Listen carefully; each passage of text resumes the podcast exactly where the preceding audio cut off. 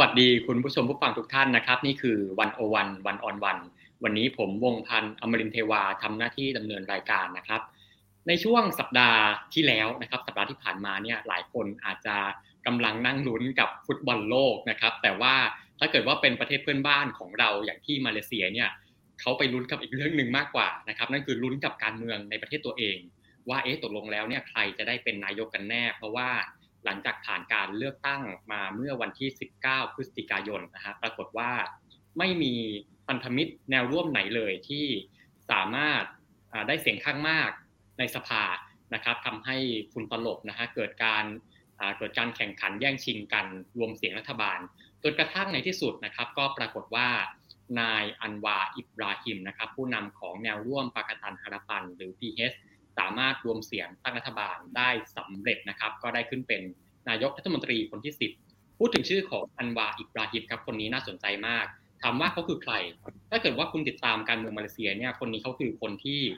โลดแล่นบนสนามการเมืองมาเลเซียมายาวนานนะครับ ชีวิตเขาโลดโผนมากขึ้นสุดลงสุดนะครับ เคยเฉียดเก้าอี้นายกมาหลายครั้ง แล้วก็ชวดมาหลายครั้งนะฮะจนกระทั่งวันนี้เนี่ยเขารอคอยมา 30อ่า20 30 ปี วันนี้เขาสมใจแล้วนะครับ เดี๋ยวเราจะมาคุยกันแบบลึกๆนะฮะว่าผู้ชายคนนี้เนี่ยเขาเป็นใครเขามีพื้นเพความคิดอะไรยังไงนะฮะแล้วก็อนาคตการเมืองมาเลเซีย ในมือของอันวาอิบราฮิมเนี่ยจะเป็นยังไงในยุคที่ภูมิทัศน์การเมืองมาเลเซียเนี่ยต้องบอกว่ามันไม่เหมือนเดิมนะครับมันเต็มไปด้วยความไม่แน่นอนนะครับ วันนี้วันโอวันวันออนวันครับเราต่อสายตรงถึงกรุงกัวลาลัมเปอร์นะครับ ประเทศมาเลเซีย เราจะไปคุยกับคุณปรางทิพย์ดาวเรืองนะครับ เป็นนักวิจัยอิสระด้านมาเลเซีย และเป็นนักข่าวอิสระ สมาชิกเครือข่ายผู้สื่อข่าวสืบสวนสอบสวนนานาชาติ หรือ ICIJ สวัสดีครับคุณปรางทิพย์ครับ สวัสดีค่ะ คุณวงศ์พันธ์สวัสดีค่ะ คุณวงศ์พันธ์ครับอย่างที่ผมบอกว่าอาทิตย์ก่อนเนี่ยคนมาเลเซียลุ้นกันมากเลย แล้วคุณปรางทิพย์ติดตามข่าวมาที่สองอาทิตย์เนี่ยเป็นยังไงครับตอนนั้น ดิฉันก็พลอยลุ้นกับเขาไปด้วยนะคะ วันที่ลงคะแนนเลือกตั้งแล้วก็นับคะแนนเนี่ยดิฉันกลับบ้านตีห้าเพื่อที่จะให้แน่ใจว่าเขานับคะแนนกันเสร็จแล้ว การเมืองมาเลเซียเนี่ยเป็นอะไรที่เหมือนกับละครหลังข่าวจริง ๆ นะคะ เป็นเหมือนกับซอฟต์โอเปร่าที่ถ้าใครหลงเข้ามาเนี่ยก็จะจะติดกับแล้วก็จะจะต้องตามไปเรื่อย ๆ ว่าซีซั่นนี้เป็นยังไงและเป็นอย่างไร วันนี้เนี่ยมาเลเซียก็มาถึงซีซั่นใหม่นะคะ คือซีซั่นที่เป็นตัวเอกคืออันวาอิบราฮิมนะคะในขณะนี้เนี่ยยังไม่ได้มีคณะรัฐมนตรีนะคะ แต่ว่าอย่างไรก็ตามมาเลเซียก็มีนายกรัฐมนตรีคืออันวาอิบราฮิมแล้ว แล้วก็หน้าที่ของเขาก็คือนับแต่นี้เป็นต้นไป คือการสมานทุกฝ่ายให้เข้าหากัน แล้วก็ทำจะต้องทำอย่างที่ไม่สามารถที่จะถูกโจมตีได้ เราจะเห็นภาพสะท้อนอันแรกออกมาคือ ใครจะเข้าไปนั่งอยู่ในตำแหน่งนายกรัฐมนตรีโดยเฉพาะอัมโนนะคะนี่คือสถานการณ์ที่เป็นอยู่ณปัจจุบันค่ะ ครับแล้วคนมาเลเซียเองตอนนี้เขาเป็นยังไงบ้างครับกับนายกคนใหม่เขารู้สึกยังไงมีปฏิกิริยายังไงครับตอนนี้ ค่ะเอ่อถ้าดูจากคะแนนเสียงเลือกตั้งอะนะคะที่ได้มานะคะเอ่อแนวร่วมปากาตันฮาราปัน หรือว่าแนวร่วมแห่งความหวังที่นำโดยอันวาร์ อิบราฮิมเนี่ยจะได้ที่นั่งสูงสุดนะคะก็คือ 82 ที่นั่งจากการเลือกตั้งที่ผ่านมานะฮะแล้วเขาชนะ popular vote ด้วย แต่อย่างที่คุณวงศ์พันธ์ได้พูดไปแล้วนะคะว่าเสียงนี้เนี่ยไม่พอเพราะว่าที่นั่งในสภาของมาเลเซียมี 222 เสียงนะคะ 222 ที่นั่ง เขาจะต้องได้เกินครึ่งหนึ่งขึ้นไปนะคะคราวนี้คนมาเลเซียรู้สึกอย่างไรเนี่ยนะคะ ถ้าบอกว่าอันวาแล้วก็แนวร่วมของเขาได้ที่นั่งส่วนใหญ่ได้เป็น popular vote เนี่ยก็หมายความว่าคนมาเลเซีย ที่เลือกให้กับ 82 ที่นั่งนั้นน่ะดีใจนะคะ หลังจากที่ลุ้นกันมานอนกินไม่ได้นอนไม่หลับกันมาหลายวันน่ะนะคะ ในที่สุดอันวาร์ก็ได้เป็นนายกนะฮะในช่วงแรกในวันแรกของการเลือกตั้งนี่ไม่มีใครเชื่อว่าเขาจะได้เป็นนายกนะคะ เพราะว่าเขาเนี่ยเป็นพรรคที่เสนอแนวความคิดทางการเมืองแบบหนึ่ง ในขณะที่อีกสองแนวร่วมใหญ่ ๆ คือบาริซันเนชั่นแนลที่นำโดยพรรคอัมโนพรรคเก่าแก่ นะคะกับแนวร่วมใหม่ก็คือ เปอริกาตัน เนชั่นแนล ที่มีพรรคการเมืองใหญ่ๆสองพรรคอยู่ด้วยกันเนี่ย พวกนี้จะเป็นพวกมาลายูนิยมนะคะ คนเดากันว่าไงนะเลือกตั้งทั้งสองจะสองพรรคมาลายูนิยมต้องไปรวมกันแน่ ดังนั้นเนี่ยคนที่เชียร์อันวาในในวันแรกของการนับคะแนนนี่ก็จะเหี่ยวๆหน่อยนะคะ ก็กลับบ้านกันคิดว่ายังไงก็ตาม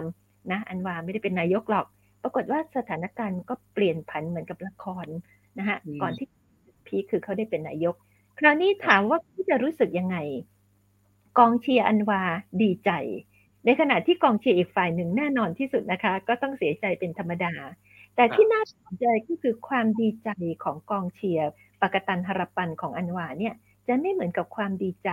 ในการเลือกตั้งครั้งที่ 14 เมื่อพศ 2561 ค่ะ เป็นความดีใจคนละ นะคะ ครับมาถึงตรงนี้นะฮะตอนนี้หลายคนอาจจะเริ่มได้ยินชื่อนะครับมีปากตันฮาราปัน PH นะครับ มีบริษัทนักซื้อออนไลน์ BN นะครับ มีบริกตันอ่า national นะครับ PN เป็นชื่อแนวร่วมนะครับ คือต้องทำความเข้าใจอย่างนี้ก่อนว่า การเมืองมาเลเซียเนี่ยนะครับ แต่ละพรรคก็จะมีการจับกลุ่มเป็นแนวร่วมกันนะฮะคือแนวพรรคก็คือเป็นเขาเรียกว่าเป็น subset ย่อยของแนวร่วมนะครับพี่ปรางทิพย์ใช่ไหมครับ ใช่ค่ะ ใช่ค่ะเป็นแบบนั้นนะมันก็คือแนวร่วมพรรคการเมืองนั่นแหละ เป็นพันธมิตรเป็นการจับตัวเป็นพันธมิตรกันระหว่างพรรคการเมืองนะครับ จะเป็นแบบนั้นทีนี้อาจจะต้องชวนคุณปรางทิพย์เล่า background นิดหนึ่งนะครับ เนื่องจากว่าอาจจะมีคนที่ยังไม่ค่อยได้ติดตาม หรือว่ายังไม่ค่อยคุ้นเคยกับชื่อต่างๆ ในการเมืองมาเลเซียเพราะว่าตัวละครเยอะมากนะครับ อาจจะต้องชวนคุณปรางทิพย์เล่าย้อนว่า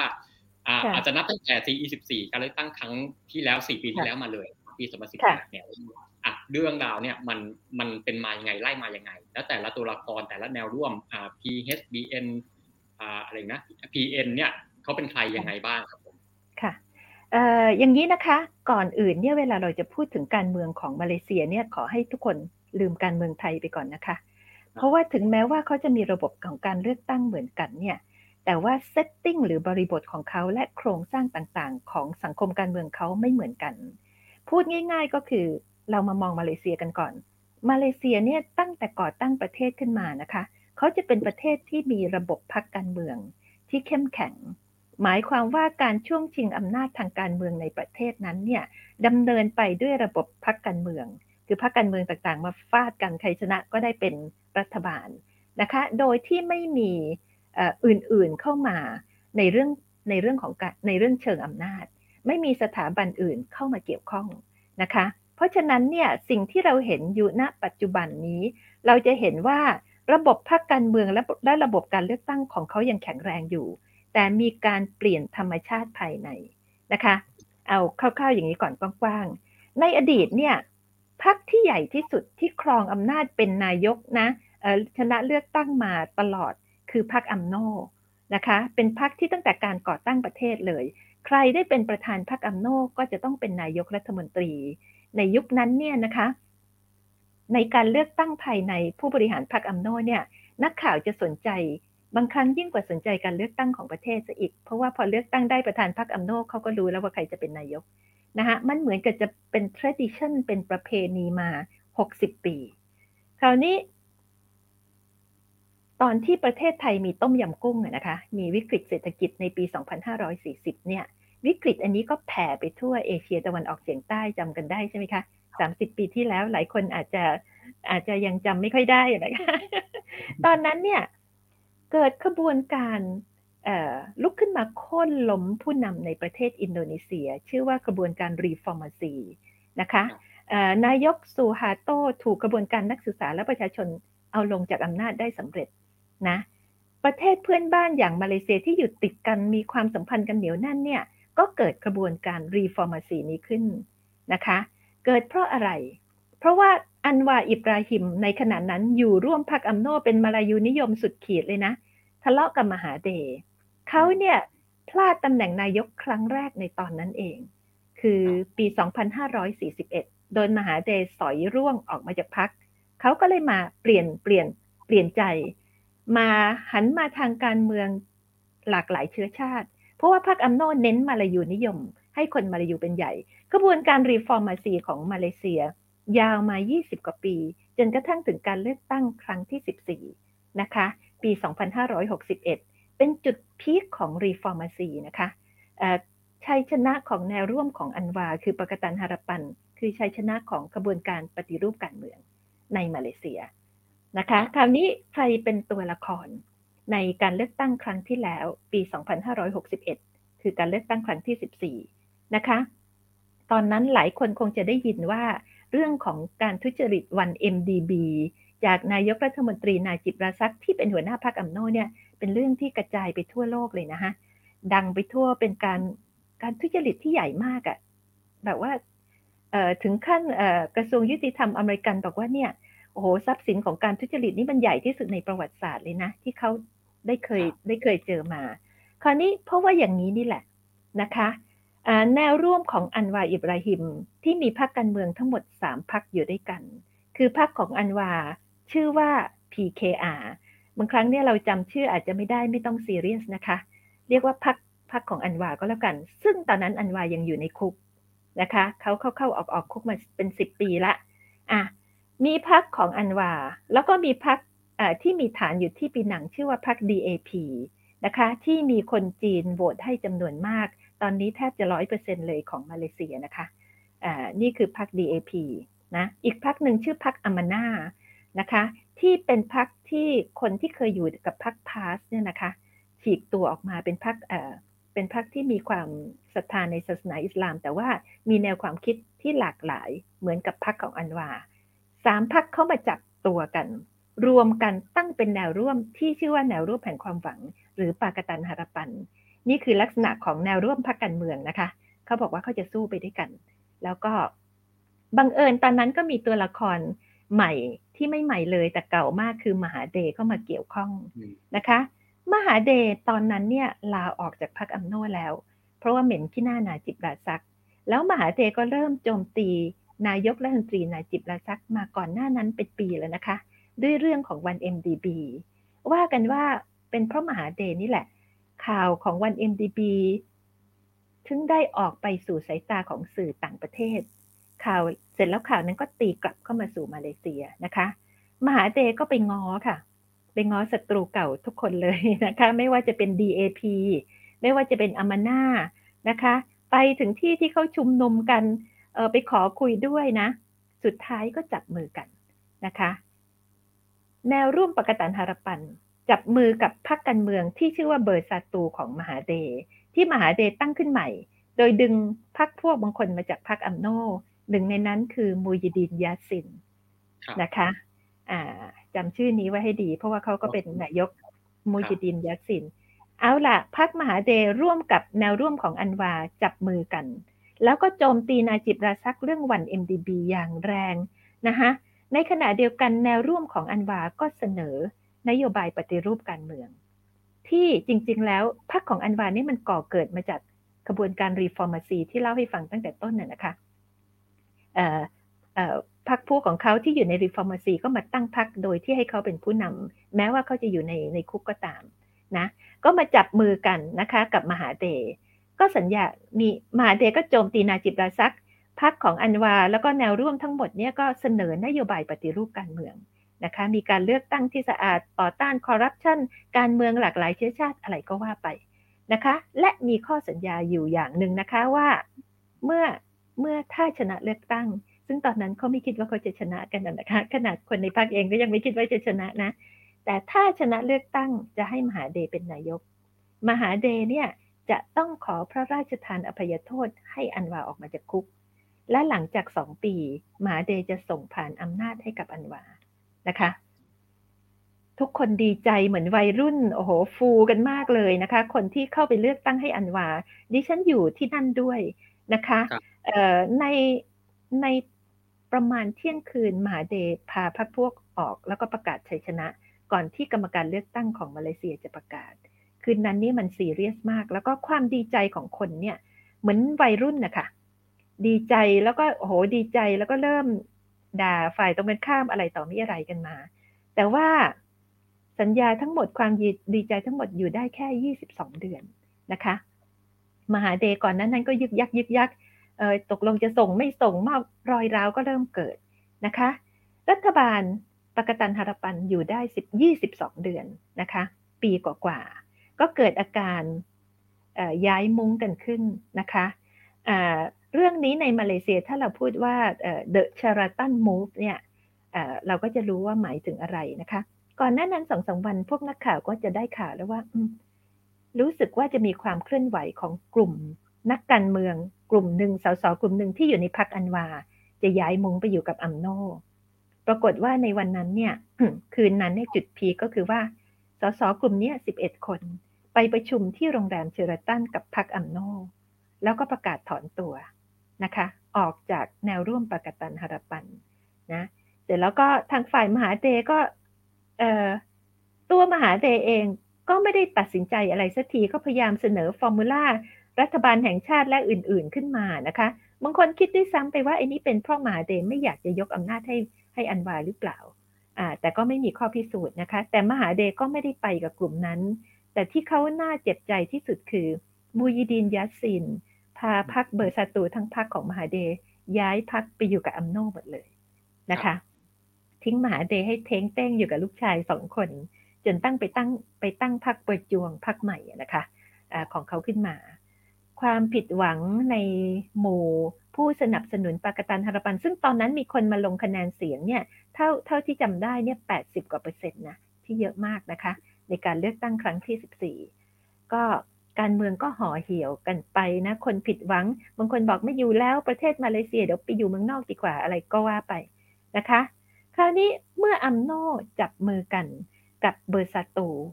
นะคะ แล้วก็มีพักพักพาสก็ทำท่าแบบว่า ไม่อยู่กับใคร เล่นตัวไปก่อนสุดท้ายก็มาเข้านะคะ ก็กลายเป็นสามพักอยู่ด้วยกันนะคะอัมโนเขาเป็นผู้นำแนวร่วม Barisan Nasional เขาก็ดึงแนวร่วมของเขามาอยู่ด้วย แนวร่วมของอัมโนก็มีสามพรรคนะคะ ที่นำโดยพรรคอัมโนนี่แหละ ก็เข้ามาตั้งเป็นรัฐบาลใหม่ มูยีดินยัสซิน คนที่เคยสนิทกับมหาเดย์ได้เป็นนายกจำได้ไหมคะครับอะ เกิดขึ้นโควิดก็มาอะไรต่ออะไรเศรษฐกิจตกต่ำมากมายมากมายนะคะ อย่างที่พวกเราเห็นกัน การเมืองก็ซบเซาอ่าปรากฏว่าอัมโนไม่พอใจ อยากเป็นนายกเองนะคะอ่า ตอนนั้นคดีวัน MDB ก็เข้าไปในศาลแล้ว เพราะว่ารัฐบาลปกตันฮารปันโดยมหาเดเนี่ยผลักให้มันเข้าไปอยู่กระเด็นในศาลเลยนะคะะก่อนอื่น โดยที่ประธานพรรคอัมโนคนนี้เนี่ยนะคะที่ชื่อซาฮิดเนี่ยนะคะฮามิดีเนี่ยก็มีคดีเยอะแยะอยู่เนี่ยนะคะอะอัมโนเป็นอย่างนี้อัมโนไม่พอใจอัมโนอยากจะเป็นนายกก็ไปกดดัน สุดท้ายมูยิดินก็ต้องออก เอาคนของพรรคอัมโนคือซาบรีขึ้นมาเป็นนายกแทนนะคะสถานการณ์ผ่านไปเมื่อไม่กี่เดือนที่ผ่านมา พวกเราอาจจะได้ข่าวว่านาจิบราซักถูกศาล Federal Court ศาลสูงสุดเนี่ยตัดสินจำคุก 12 ปี อันนี้แหละค่ะ เป็นตัวที่ทำให้เกิดการผลักดันจากพรรคอัมโนว่าให้เลือกตั้งใหม่ เพราะเขาคิดว่าเขาจะชนะ แล้วประธานพักที่เจอคดีอิดุงตุงนัง พอเห็นนายจิบเข้าคุก เขาก็หนาวสิคะ เขาก็เลยคิดว่าถ้าเลือกตั้งใหม่อัมโนยจะต้องได้เป็นนายก แล้วก็จะไปใช้อิทธิพลที่มีเหนือศาลจึงจริง ๆ ยังไม่ครบเทอมนะคะจริงๆการเลือกตั้งใหม่ต้องเป็นปีหน้านะอัมโนก็กดดันนายกซาบรีที่เป็นคนของอัมโนเองแต่เห็นต่างเนี่ย สุดท้ายก็ต้องประกาศการเลือกตั้งในครั้งนี้นะคะไม่ทราบว่าดิฉันดิฉันพยายามพูดให้ง่ายที่สุดนะคะ แต่ก็ตัวละครจะออกมาเรื่อยๆแหละใช่ไหมคะ ครับโอ้ชัดเจนมากนะครับ นี่เสริมนิดนึงก็คือทางฝั่งของมูยิดินยัสซินเนี่ยแนวร่วมเขาก็คือ Perikatan Nasional หรือว่า PN นะครับนี่คือแนวร่วมที่สามที่เกิดขึ้นมานะฮะก็คือตอนนี้มีแนวร่วม PH PH ปากตัน PH คือปากตันฮาราปันของอันวาแนวร่วมอันวาค่ะแนวร่วมอันวาแล้วก็ PN ก็คือบริกตันนัชนันของมูลินยาซีอดีตนายกรัฐมนตรีนะฮะกับอีกรุ่นหนึ่งก็คือบริษัทนัสเซอนันหรือ BN ซึ่งก็คือพรรคอิโนที่เป็นแกนนำ นะครับซึ่งเป็นแนวร่วมที่ครองอำนาจมาเลเซียมายาวนาน50-60ปีจนกระทั่งมาแพ้ในการเลือกตั้งครั้งที่แล้วนะครับ มีสามแนวร่วมหลักนะฮะอันนี้ผู้ชมถ้าเกิดว่าดูเนี่ยแนะนำให้อาจจะต้องมีกระดาษอยู่ข้างตัวรองวาดแผนภาพตามนะฮะอาจจะงงได้นะครับ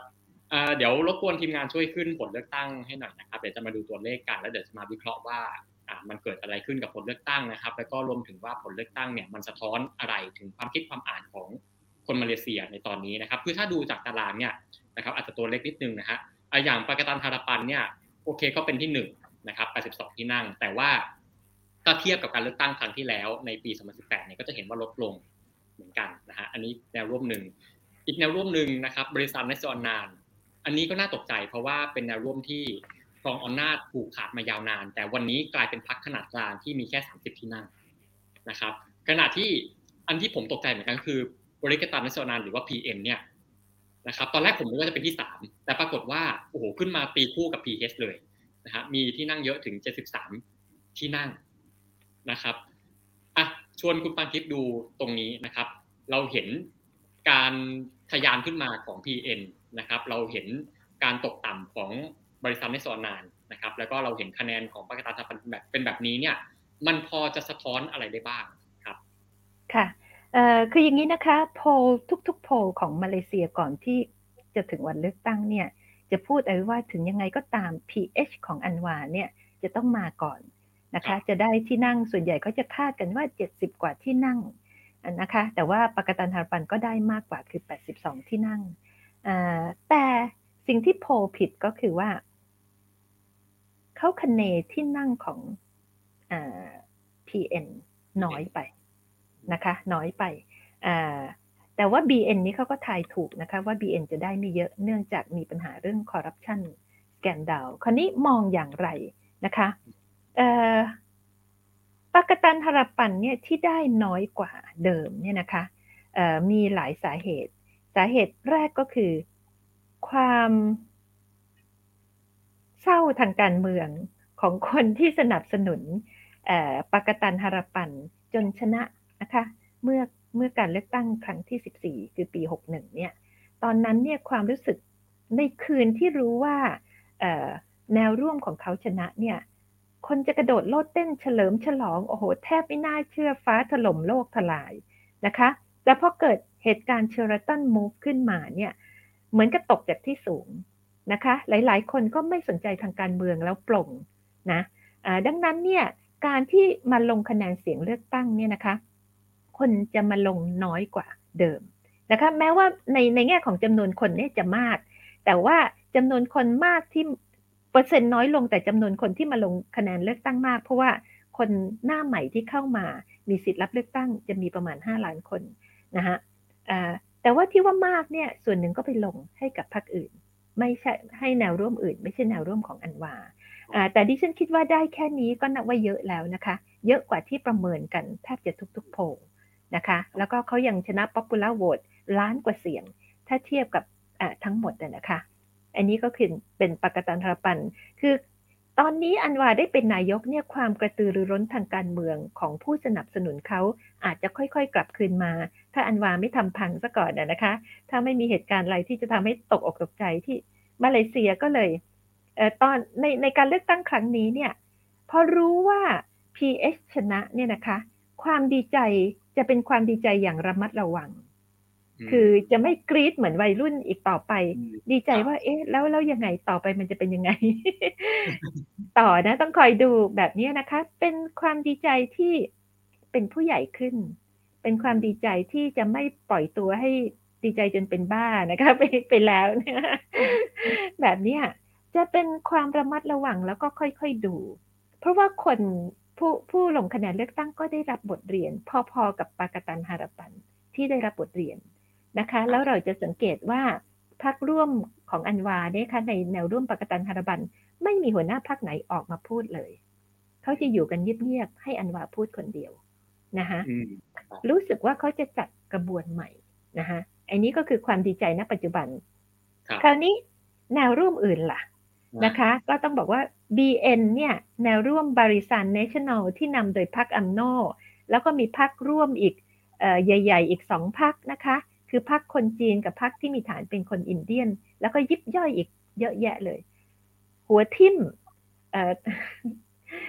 ยิ่งกว่าเดิม คือช็อกแล้วครั้งที่แล้วเนี่ยครั้งนี้ช็อกช็อกซ้ำสอง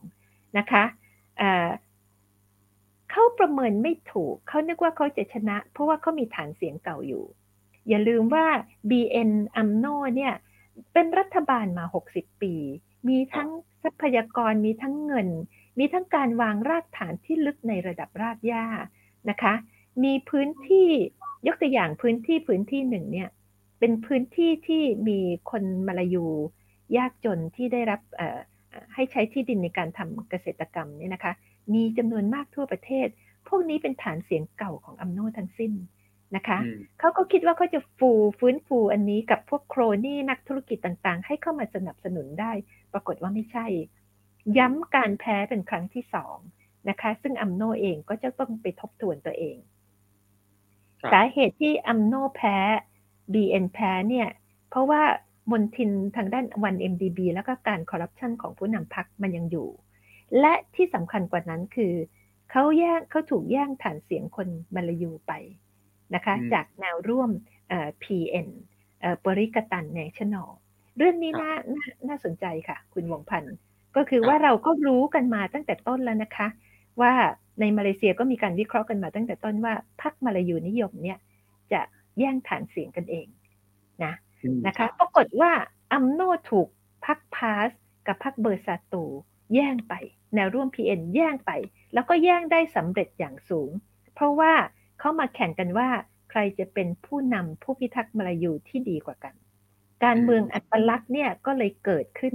อย่างรุนแรงนะคะ ในการเลือกตั้งครั้งนี้ที่เป็นอะไรที่น่าสนใจมากค่ะ ครับ อืมแล้วถ้าดูจากคะแนน PN เนี่ยอย่างที่ผมสงสัยว่าเอ๊ะทำไมครั้งนี้คะแนนพุ่งเยอะจังมาถึง 70 กว่าที่นั่ง เกือบจะเท่า PH อยู่แล้วเนี่ย คุณปาทิพย์มองว่าเป็นที่ปัจจัยอะไรครับ ที่ทำให้เขามาแรงขนาดนี้ครับ เพราะว่าการเมืองอัตลักษณ์ค่ะ ถ้าเราวิเคราะห์แค่เสียงของผู้ออกเสียงชาวมาลายู หรือกลุ่มภูมิบุตรเนี่ยนะคะ เราจะเห็นอย่างนี้นะคะว่าฝ่ายของ PN เนี่ยจะได้มากกว่า BN เยอะนะคะแล้วก็แน่นอนที่สุดมากกว่า PH พวกนอมมาเลหรือคนที่ไม่ใช่เป็นกลุ่มภูมิบุตรเนี่ย90 กว่าเปอร์เซ็นต์ เกือบร้อยเปอร์เซ็นต์วิ่งเข้าหา PH ของอันวาหมดเลย เพราะว่าเขาเป็นพวกที่สนับสนุนแนวความคิดแบบการเมืองที่หลากหลายเชื้อชาติ ทุกคนเท่าเทียมกันไม่ใช่ถูกโดมิเนตโดยกลุ่มมาลายูนิยมนะคะ ในขณะเดียวกัน BN ของอัมโนที่มีอัมโนนำเนี่ยเน้นมาลายูนิยมอย่างแรง แล้วก็เป็นผู้ที่ตั้งเป็นผู้ที่ initiate นโยบาย NEP New Economic Policy ที่ให้ incentive ทางด้านเศรษฐกิจการศึกษาและสังคมเนี่ยให้กับชาวมาลายูอย่างเดียว จนทำให้เขาเข้มแข็งมาเป็นเวลา 60 ปี แต่ BN จะไม่แตะเรื่องศาสนานะคะ นี่คือความแตกต่างระหว่าง BN กับ PAS นะคะ BN จะระมัดระวังมาก เพราะว่าเขาต้องการต้องการเสียงจากคนที่เป็นนอนมาเลด้วย ดังนั้นเขาเขาไม่สามารถที่จะไปเอ็กซ์ตรีมในเรื่องของศาสนาได้ แต่ว่าพรรคพาสไม่มีเบรกค่ะพรรคพาสที่เป็นแนวร่วม PN ด้วยเนี่ยนะได้เสียงได้คะแนนเสียงมากกว่าพรรคเบอร์ซาตูของมูยีดินนะคะ ได้เยอะกว่ามากนะคะสิ่งที่พาสทำก็คือเขาจะชูประเด็นมาเลที่ดีมาลายูที่ดีก็คือผู้ที่เคร่งครัดในศาสนาอิสลาม เขาจะใช้ยุทธศาสตร์การโจมตี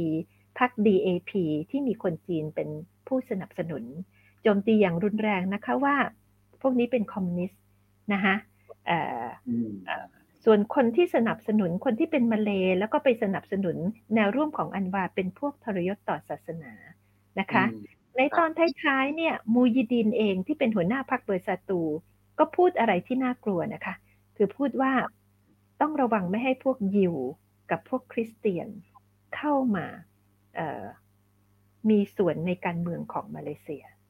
นะคะนี่คือการเมืองอัตลักษณ์แบบเปิดหน้าชนอย่างแรงที่สุด ก่อนหน้านี้เป็นแค่เชื้อชาติ ตอนนี้เนี่ยพักพาสเอาศาสนาเข้ามารวมด้วยนะคะทำให้คนหลายส่วนคิดว่ามันเป็นเรื่องที่น่ากลัวนะคะ ประเทศจะแยกออกเป็นสองส่วน เพราะว่าการเมืองอัตลักษณ์แบบนี้ นี่เป็นเรื่องที่สำคัญที่สุดที่คนพูดถึงมากที่สุดในมาเลเซียณปัจจุบันค่ะครับ อย่างนี้มันสะท้อนว่าคนมาเลเซียหลาย ๆ คนเนี่ยเริ่มเขาเรียกว่าอะไรมีแนวคิดที่จะเอียงเอียงไปทาง อนุรักษ์นิยมมากขึ้น มีความเชื้อชาตินิยมแล้วก็ศาสนานิยมมากขึ้นไหมครับ จากที่เราเห็นการพุ่งขึ้นมาของ PN ในวันนี้รวมถึงว่าถ้าเกิดสมมุติเราไปดูในรายย่อยแยกเป็นพักๆนะครับค่ะน่าตกใจคือเราจะเห็นว่าพักพาสที่เป็นพักอิสลามเนี่ย จริง ๆ ถ้าจะว่าไปนี่คือคะแนนสูงสุดกว่าทุกพักเลยค่ะนะครับคือก็จะเห็นในแง่มุมนี้นะครับ ซึ่งพรรคพลัสปกติเนี่ยจะได้อยู่เพียงประมาณสักสิบเจ็ดสิบแปดที่นั่งประมาณนี้ แต่ว่าครั้งนี้ได้ถึงสี่สิบเอ็ดที่นั่ง ซึ่งก็สะท้อนหลาย ๆ อย่างนะครับ มันมันสะท้อนได้แบบนี้ไหมครับคุณปางทิพย์ค่ะ ตอนนี้มาเลเซียกำอยู่กำลังอยู่ครับกำลังเหยียบอยู่สองฝั่งของเหวลึกนะคะครับเอ่อดิฉันรู้สึกตั้งแต่ตอนที่ได้ยินเขาหาเสียงกันแล้วล่ะ ว่าอืมเอ่อพาสเนี่ยก่อนหน้านี้ยังยังยังบ้างนะคะ แต่ตอนนี้เนี่ยเขาจะใช้วิธี target คนจีนนะทุกวิถีทาง แล้วก็ใช้ศาสนากับเอ่อกับเชื้อชาติเป็นอาวุธ ที่ไม่เคยเป็นอย่างนี้มาก่อนเลยนะคะ เพราะอะไรไม่ใช่เพราะว่าเขาต้องการจะต่อสู้กับแนวร่วม PH ของอันวาไอ้นี้เขาสู้อยู่แล้ว แต่ว่าแต่ว่าหัวใจที่แท้จริงคือ เป็นการต่อสู้กับ BN ที่เป็นพรรคอืมมาเลนิยมด้วยกันครับนะคะ เพราะว่าอะไร เพราะว่าเขาต้องพิสูจน์ว่าเขาเป็นมาลายูที่ดีกว่าอืมนะ BN ครับบอกว่าเออสนับสนุนชาวมาลายูด้วยนโยบายต่างๆ มากมายพาสมีอาวุธคือศาสนานะคะ แล้วก็ในขณะนี้พาสก็ชักจะวิพากษ์วิจารณ์อากุง หรือสมเด็จพระราชาธิบดีแบบอืมห่างๆอีกด้วยอะนะคะ เพราะว่าความใฝ่ฝันของคนอย่างหัวหน้าพรรคพาสคือฮาดีอาหวัง คือรัฐอิสลาม ซึ่งเขาก็ไม่ได้ปิดบัง แล้วก็รัฐอิสลามนั้นนะคะ ประมุขของรัฐไม่ใช่เจ้า แต่เป็นอุลามะนะคะ แต่เขาก็ยังไม่ได้พูดอะไรเปิดเผย แต่เขาเริ่มแซะเขาวันก่อนพูดมาว่าเกี่ยวกับบอลโลกอะไรนะ บอกว่า เอาแล้วจะยุติธรรมได้ไงถ้ากรรมการไม่ยุติธรรมอ่าอืมก็อืมอ๋อฮะครับเขาก็มีนัยยะก็เริ่มแบบนี้ซึ่งแรงขึ้นทุกทีแล้วเขาก็พูดขึ้นทุกวันนะคะ พูดทุกวันดิฉันคิดว่าการปรปกันด้าแบบนี้เนี่ยคงจะดำเนินต่อไปเรื่อยๆ ถามว่าคนมาเลเซียเอ่อคนที่เป็นมาเลมาเลเซียเนี่ย จะหันไปเป็นเป็นพวกที่สุดขั้วเอ่อ มากขึ้นหรือไม่เนี่ย ดิฉันคิดว่าอยู่ที่การจัดการทางการเมืองนะคะครับว่าอันวาจะต้องทำความเข้าใจ ว่าจริงๆแล้วเนี่ย การเป็นมาลายูแล้วก็อยู่ร่วมกับเชื้อชาติอื่น มันไม่ใช่เรื่องน่ากลัว สังเกตว่าวันแรกที่เขาไปเข้ารับตำแหน่งที่เอ่อทำเนียบที่ปุตราจายาเขาใส่ชุดบาจูมาลายูไปนะคะ ชุดคนครับมาลายูลากแตะไปด้วยสีชมพู วันรุ่งขึ้นก็สีฟ้า แล้วก็วันวันแรกที่ไปเนี่ยมันเป็นวันศุกร์เขาก็ไปสวดมนต์นะคะ ก็มีไปนั่งคุยกับอิหม่ามในคืออันวาก็จะต้องฟื้นอัตลักษณ์มาลายูของตัวเองขึ้นมา ซึ่งจริงๆแล้วเมื่อก่อนเขาจะเป็นมาลายูนิยมสุดๆเลยนะคะ สมัยที่เขาเป็นนักการเมืองใหม่ๆ และเป็นนักกิจกรรมการเมืองด้วยค่ะ ครับครับอะทีนี้อ่อมันมีอีกแนวร่วมหนึ่งจริง ๆ แล้วที่เรายังไม่ได้พูดถึงนะครับเป็นแนวร่วมที่ไม่ได้ที่นั่งเลยในรอบนี้ นั่นก็คือแนวร่วมอ่าอ่าคือรายการทานาแอร์ นะครับค่ะของใครนะครับ ผู้นำของแนวร่วมนี้ก็คือมหาเทโมฮัมหมัดนะครับ ซึ่งตัวของมหาเทเองเนี่ยก็แพ้การเลือกตั้งด้วยในในลังกาวีนะครับ มันเกิดอะไรขึ้นครับคุณปางทิพย์มหาเทที่โอ้โหเคยมีอำนาจล้นฟ้าเนี่ย วันนี้ไม่ได้ที่นั่งเลยเนี่ยเกิดอะไรขึ้นฮะค่ะเอ่อดิฉันคิดว่าสองอย่างนะคะ อย่างหนึ่งเนี่ยเขาถูกแย่งเสียงไปโดยแนวร่วม PN ครับเอ่อ PN นะคะ เพราะว่าเป็นเรื่องของการแย่งฐานเสียงคนมาลายูเหมือนกัน อันนี้หนึ่งแต่ว่าที่มากไปกว่านั้นก็คือ ในการเลือกตั้งครั้งนี้มีอยู่สองกลุ่มค่ะ ที่ถูกลงโทษ คือคือเราจะสังเกตเราจะเห็นได้ชัดว่าอย่างน้อยอย่างน้อยนี่เสียงของผู้ลงคะแนนเสียงเสียงของประชาชนนี่มีสิทธิชี้ชะตากรรมของนักการเมืองเลยนะคะกลุ่มแรกคือกลุ่มแนวร่วมของมหาเดชนะคะ มหาเดชไม่ได้แพ้คนเดียวนะคะ แพ้ทั้งพวงก็คือทั้งยกรังเลยก็คือส่งคนของแนวร่วมนี้ส่งนักการเมืองลงไป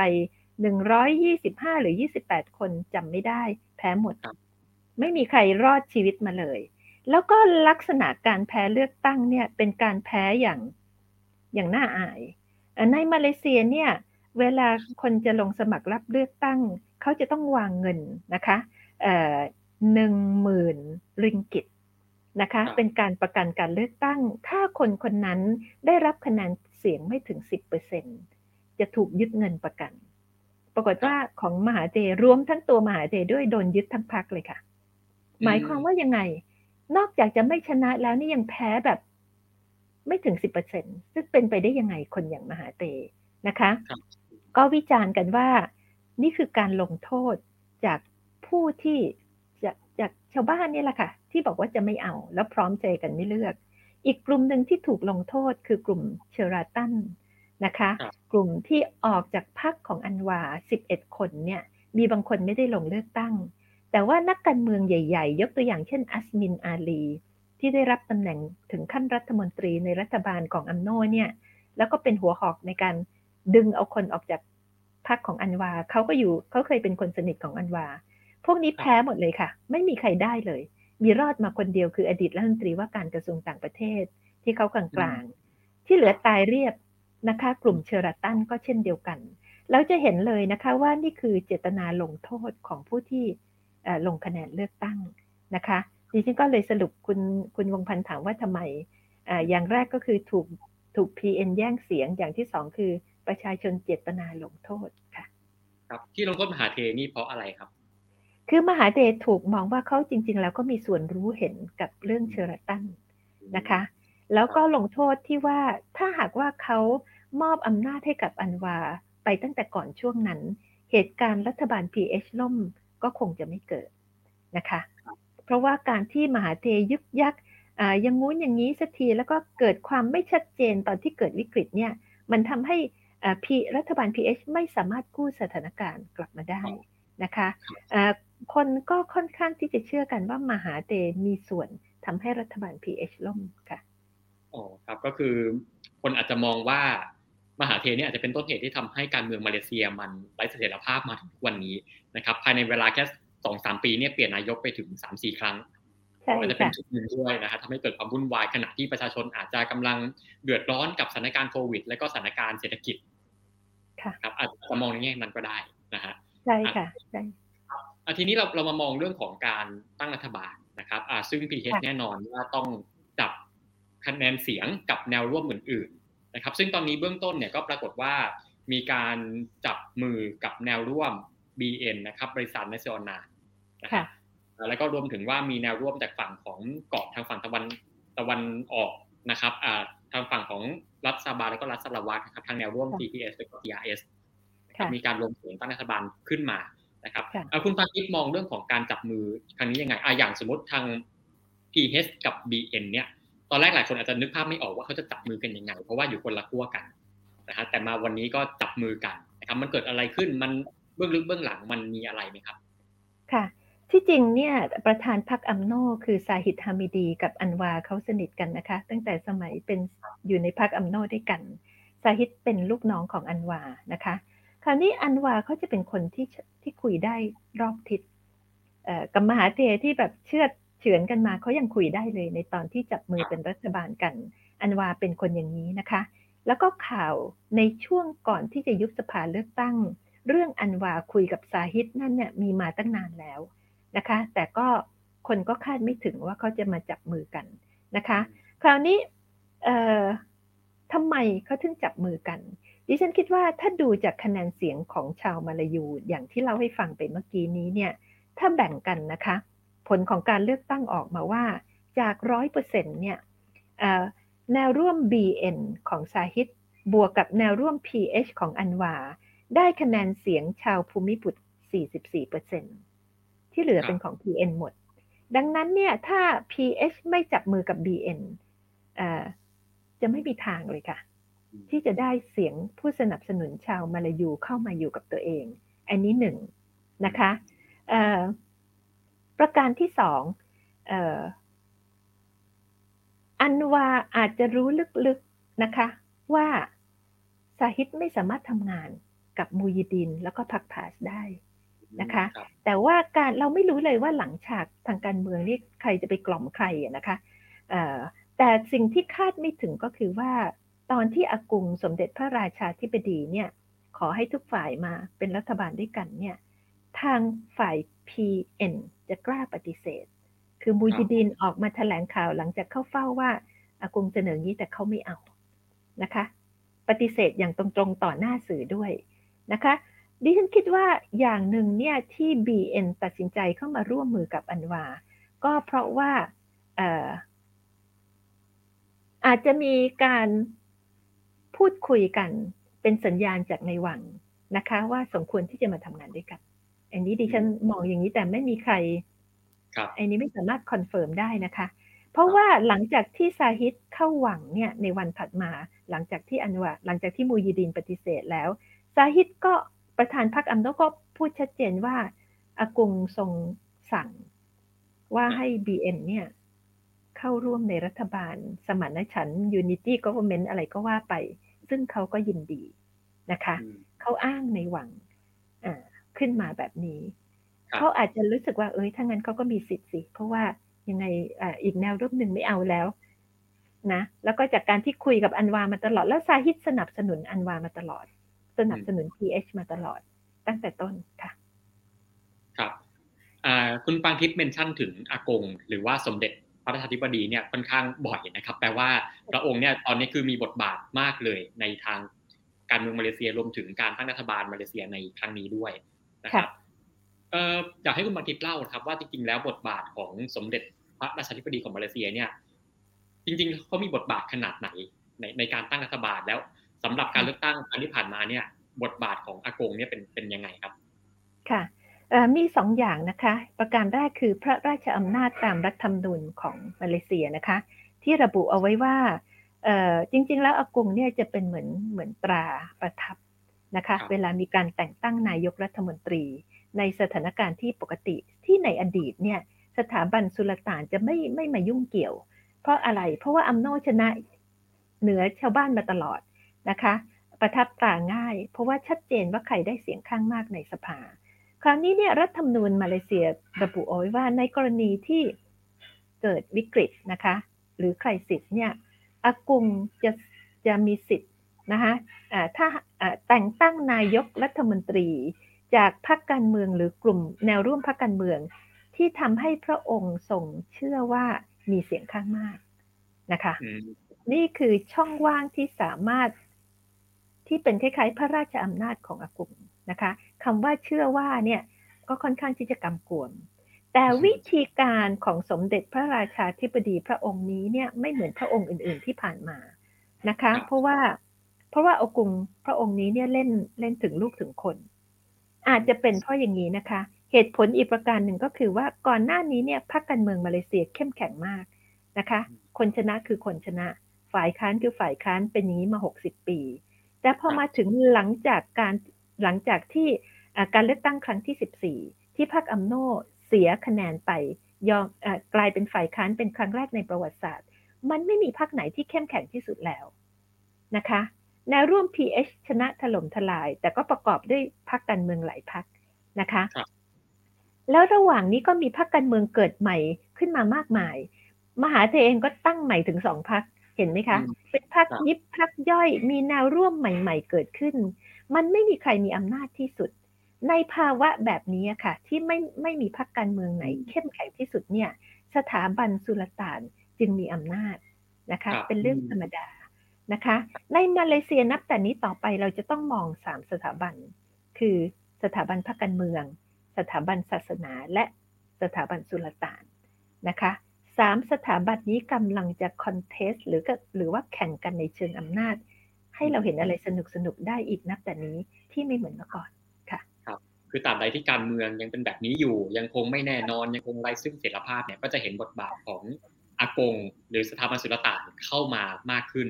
อย่างนี้นะครับ ใช่ค่ะ ใช่ค่ะ ครับอะทีนี้อ่าโอเค พูดถึงการตั้งรัฐบาลแล้วนะครับ แต่ว่าสิ่งที่ยากกว่าการฟอร์มทีมตั้งรัฐบาลเนี่ย คือจะประคองไปได้ยังไงนะครับ เพราะว่าตอนนี้ต้องยอมรับว่าคือรัฐบาลที่กำลังจะมีขึ้นของภายใต้การนำของอันวาเนี่ย จะเป็นรัฐบาลผสมหลายพรรคมากๆนะครับ หลายแนวร่วมเลยเนี่ยนะครับตอนนี้ทางมาเลเซียเนี่ยเขาวิเคราะห์เรื่องนี้ยังไง มองว่า เสรีภาพของรัฐบาลอันวาเนี่ยจะไปได้ตลอดรอดฝั่งไหมครับ ค่ะ คือจะต้องมองกันนะคะ เบื้องแรกเลยในเชิงรูปธรรมเนี่ยว่าอันวาจะตั้งใครเป็นรองนายกนะคะ ตอนนี้ก็เริ่มมีเสียงพูดเอาแล้วว่าเนี่ยอันวานะฆ่าตัวตายแน่นอนถ้าให้สาหิตฮามิดี ประธานพรรคอัมโนเป็นรองนายก เพราะสาหิตติดคดีอยู่นะคะ อันวาก็บอกว่าจะต้องฟังหลาย ๆ เสียง เหล่านี้เป็นต้นคือเราไม่รู้ว่า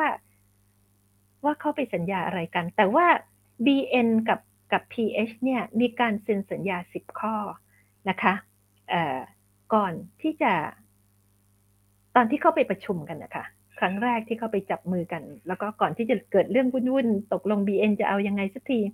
มันจะเป็นสัญญาสิบข้อหนึ่งในนั้นก็ก็คือสัญญากันว่า จะไม่ให้มีการยุบสภาก่อนครบเทอมห้าปีนะคะการแบ่ง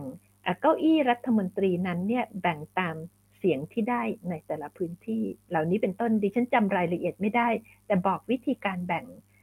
เก้าอี้คอรมอระหว่างสองแนวร่วมอันนี้เอาไว้ แต่ตอนนี้เราก็จะมีสารวัตรสาบ้าเข้ามาร่วมด้วยนะคะเขาไม่ได้ระบุว่าใครจะนั่งตำแหน่งไหน แต่เขาบอกลักษณะวิธีการแบ่งเก้าอี้คอรมอนะคะ ซึ่งก็จะต้องมาดูกันตอนนี้เนี่ยผู้ที่สนับสนุนอันวาเนี่ย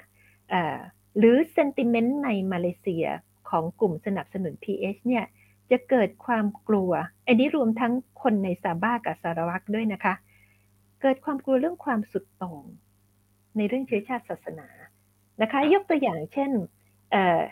แนวร่วม GPS ของสารวัตรเนี่ยนะคะที่มีตั้ง 23 เสียงอยู่ในมือเนี่ยทีแรกก็ทำเป็นเลี้ยวไปเลี้ยวมา ทีแรกก็บอกว่าจะไปอยู่กับ PN กับมูยดีนกับพาสเส ร็จแล้วเห็นอัมโนไปจับมือกับอันวาก็เลยเลี้ยวเข้าวังนะคะเลี้ยวกลับเอาเสร็จแล้วก็ทำท่าจะเลี้ยวไปใหม่ ไม่แน่ไม่นอนนะคะอ่าก็คือเขาอยากเป็นรัฐบาลว่าอย่างนั้นเถอะ แต่ว่ามันมีเสียงคัดค้านจากภายในซาราวักเอง ไม่ว่าจะมาจากทาง church นะคะ จาก pastor บาทหลวง หรือชุมชนในสารวัตรบอกว่า เนี่ยแนวร่วมนี้จะต้องไม่ไปร่วมกับพรรคพาสเพราะว่ามีการโจมตีคริสเตียนมากเหลือเกิน นะคะ มันมากเกินไปนะมีเสียงค้านมาจากทางนั้น ดังนั้นเนี่ย GPS บวกกับความอยากเป็นรัฐบาลและอะไรก็แล้ว แต่ก็ต้องเลี้ยวกลับเข้ามาหา PS อยู่กับรัฐบาลที่ที่ไม่ได้มีการมีความสุดโต่งนะคะอันนี้เราจะเห็นเลยว่า ประเด็นที่สำคัญที่สุดในทางการเมืองตอนนี้ก็คือ อันวาจะต้องประคองไม่ให้มาเลเซียกลายเป็นประเทศที่สุดโต่ง คุณวงพันธ์สังเกตไหมคะว่าประธานาธิบดีคนแรกที่โทรมาแสดงความยินดีคืออินโดนีเซียนะคะกับอันวาโจโควีโจโกวิโดโดโทรมา อินโดนีเซียเขาก็หนาวหนาวนะคะ เพราะว่าอย่าลืมนะคะว่า Bali Bomber เนี่ยตอนเกิดระเบิดที่บาหลีเนี่ยมือระเบิดมาจากมาเลเซีย ไปจับมือกับสุดโต่งที่อยู่ในอินโดนีเซียดังนั้นเนี่ยการขึ้นมาเป็นนายกของอันวาเนี่ยคนลุ้นไม่ได้มีแค่ภายในมาเลเซีย แต่เป็นประเทศอื่น ๆ ด้วยบางประเทศนะคะ ดังนั้นเรื่องประเด็นที่สำคัญที่สุดที่ฉันขอฟันธงตรงนี้เลยนะ ไม่ใช่เรื่องของการตั้งครมอแต่เป็นเรื่องของทำยังไง ไม่ให้มาเลเซียจะกลายเป็นประเทศที่สุดโต่งที่ในโลกนี้กำลังมองอยู่ค่ะครับเป็นความท้าทายใหญ่ของอันวาเลยในตอนนี้นะครับเรื่องความสุดโต่งทางศาสนาอาจจะทางเชื้อชาติด้วยนะครับค่ะครับอะทีนี้ พูดถึงทางฝั่งของ BN เนี่ยนะครับคือตอนแรกคุณปาทิพย์ได้ได้ได้เกิดไว้นะครับว่าทาง BN เนี่ยที่เขารีบจัดการเลือกตั้งขึ้นมา เพราะว่าเอาโอเค มั่นใจว่าจะชนะนะครับ แล้วก็ถ้าชนะเนี่ยจะได้เข้ามาใช้อำนาจแทรกแซงระบบยุติธรรมอะไรต่างๆเนี่ยทำให้นักการเมืองที่มีคดีความนะครับอาจจะทำให้หลุดรอดคดีได้ หรือว่าทำให้นาทิพย์ที่กำลังติดคุกอยู่เนี่ยอาจจะออกจากคุกได้อะไรต่างๆเนี่ยนะครับ แล้วถ้าอย่างนี้การจับมือ ระหว่าง PH กับ BN ในวันนี้นะครับ เราน่าจะได้เห็นชะตากรรมของนักการเมืองอัมโนที่กำลังติดคดีความเนี่ยยังไง ซึ่งนักการเมืองอัมโนที่ติดคดีความนี่คือจะมีชื่อเรียกนะครับ คือในอัมโนเนี่ยจะมีชื่อเรียกอยู่สองสองกลุ่มนะฮะกลุ่มแรกคือ Cabinet Cluster Cabinet Cluster ก็คือกลุ่มคนอัมโนที่เป็นขึ้นเป็นรัฐมนตรีในในชุดที่แล้วนะครับกับอีกกลุ่มหนึ่งก็คือกลุ่มคนที่ติดคดีความ นะครับก็คือเขาจะเรียกว่าเป็นกลุ่ม Court Cluster นะครับที่โดนคดี1MDB คดีทุจริตอะไรต่างๆเนี่ยและชะตากรรมของกลุ่ม Court Cluster ในอัมโนนับจากนี้เนี่ยน่าจะไปทางไหนครับคุณปรางทิพย์ค่ะ ตอนนี้อัมโนเนี่ยเป็นพรรคการเมืองที่แตกออกเป็นสองเสียงนะคะ แล้วก็เสียงหนึ่งเนี่ยคือ cabinet cluster นำโดยอดีตนายกซาบรีนี่แหละ ที่โอนเอียงเข้าไปหาพรรคพาสกับพรรคเอ่อกับพรรคเบอร์ซาตูของมูยิดีน ในขณะที่ซาฮิดฮามิดีประธานพรรคเนี่ยคือตัวดีเลยใน court cluster ที่ยังไม่ติดคุก หัวหน้าเขาก็คือนาจิบราซักไปเรียบร้อยแล้วเนี่ยนะคะซาฮิดเนี่ยเขามีอำนาจอยู่ในพรรคเพราะเขาเป็นประธานพรรคเขาจะคุมเสียงของอพวกกรรมการระดับสูงของพรรคกันนะคะ ที่ตามพรรคอัมโนจะเป็นพรรคที่มีระเบียบกฎเกณฑ์เหมือนหลาย ๆพรรคในมาเลเซียนะคะว่าการตัดสินทุกอย่างจะต้องทำโดยกระบวนการนี้ คือประธานแล้วก็เขาเรียกว่าอะไรอะ supreme council ของพรรคกันนะคะ คือมีการวางโครงสร้างของพรรคอย่างเป็นระบบนะคะครับเราจะเห็นว่าฝ่าย cabinet cluster ที่ไม่อยากยุบสภาเลยเนี่ย สุดท้ายก็ถูกกดดันจาก court cluster ให้ยุบสภาประกาศเลือกตั้งได้นะคะตอนนี้เนี่ยเมื่อซาฮิดเนี่ยสนิทกับอันวาแล้วช่วยผลักดันทุกอย่างเนี่ยทั้งฝ่าย cabinet cluster เก่าเนี่ยอาจจะต้องมีปัญหานิดหน่อยนะคะ แต่ถึงอย่างไรซาฮิดฮามิดีประธานพรรคของอัมโนเนี่ยสามารถบังคับให้ทุกคนเนี่ยในพรรคอัมโนด้วยแล้วก็ในแนวร่วม BN ด้วย 30 เสียงยกมือตามมติการตัดสินของ supreme council ของ BN ให้มาสนับสนุน PH ให้หมด ซึ่งก่อนหน้านี้ก็จะกระจัดกระจายบางส่วนก็บอกว่าจะไปอยู่กับ PN และอื่นๆเนี่ยนะ สุดท้ายซาฮิดคงจะบูลลี่พวกนี้ให้กลับมาอยู่ในเข้าแถวกันนะคะ คราวนี้อัมโนเองก็มีปัญหาที่จะต้องแก้ภายในพรรคอัมโนเนี่ยเดือนหน้าเขาจะมีการเลือกตั้งภายในพรรคใหม่ จะมีการเลือกตั้งผู้บริหารพรรคอัมโนใหม่เขาจะไปฟาดกันตรงนั้นนะคะ ถ้าซาฮิดตกลงตกจากตำแหน่งนะคะ ก็หมายความว่ารัฐบาลของอันวาก็คงจะหนาวหนาวเหมือนกันนะค่ะ ก็เราก็ต้องดูตอนนี้หลังจากนี้นะเอ่อ โฟกัสก็จะไปจับที่การประชุมของพรรคอัมโนค่ะครับต้องรอดูต่อไปนะฮะอาจจะยังบอกไม่ได้ชัดเจนว่าอย่างนาทิปลาซักที่ติดคุกไปแล้ว รวมถึงนักการเมืองที่โดนคดีต่าง ๆ เนี่ยจะจะยังไงต่อนี่ต้องรอดูนะครับ ยังบอกไม่ได้ในตอนนี้ต้องรอดูมีคนไปถามอันวานะคะ ว่าตอนที่คุยกันกับพรรคอัมโนเนี่ยจะจับมือกันครั้งแรกเนี่ย เรื่องนี้ว่ายังไงเขาบอกว่าไม่ได้มีการพูดถึงเรื่องของผู้ที่ติดคดีความ หมายความว่าไม่ได้มีการสัญญาอะไร แต่ว่า ไม่รู้เขาไปแอบสัญญาอะไรกันหรือเปล่าเราก็ไม่รู้ค่ะอันนี้อาจจะได้เห็นด้วยในตอนที่ตั้งรัฐมนตรีตั้งรัฐบาลออกมาแล้วนะครับว่าใครเป็นรัฐมนตรีอะไรบ้าง อาจจะได้เห็นในตอนนั้นด้วยนะครับที่สำคัญ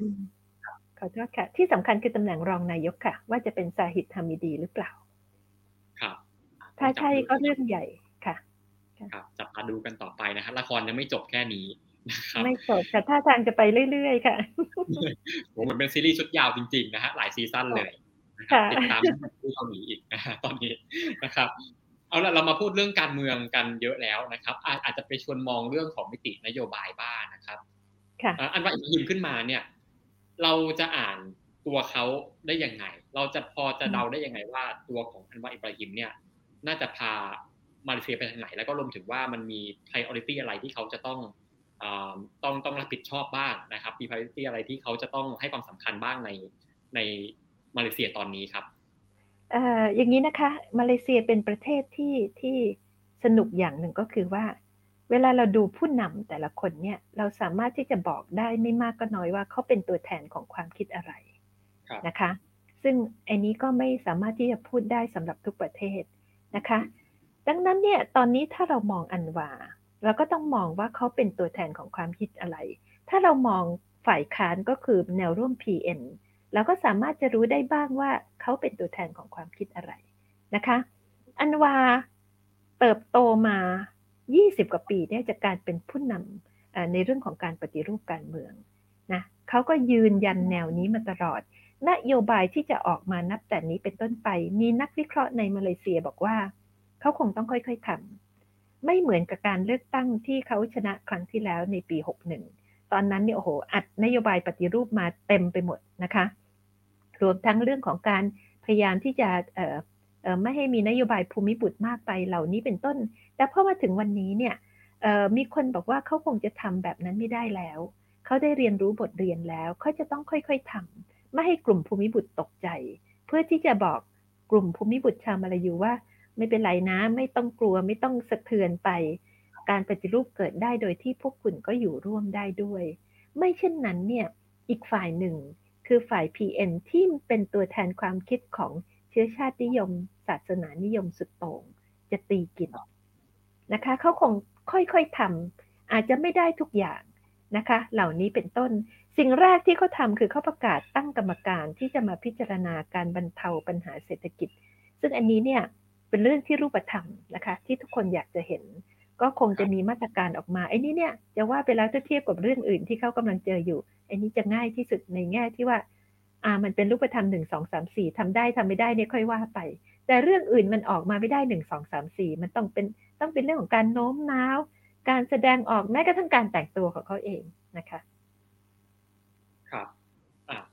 อันนี้เรื่องของการเมืองเรื่องของเชื้อชาตินะฮะ ทีนี้ไปดูเรื่องเศรษฐกิจ ตอนนี้คือมาเลเซียเนี่ยก็เรียกว่าไม่ต่างกับประเทศอื่นๆนะครับกำลังเจอปัญหาเศรษฐกิจภายในประเทศอยู่เยอะเรื่องเงินเฟ้อเรื่องคนตกงานอะไรต่างๆเนี่ยนะครับคิดว่าตรงนี้เป็นปัญหาสำคัญไหมแล้วก็จะเป็นความท้าทายใหญ่ไหมของรัฐบาลอันวา แล้วคิดว่ารัฐบาล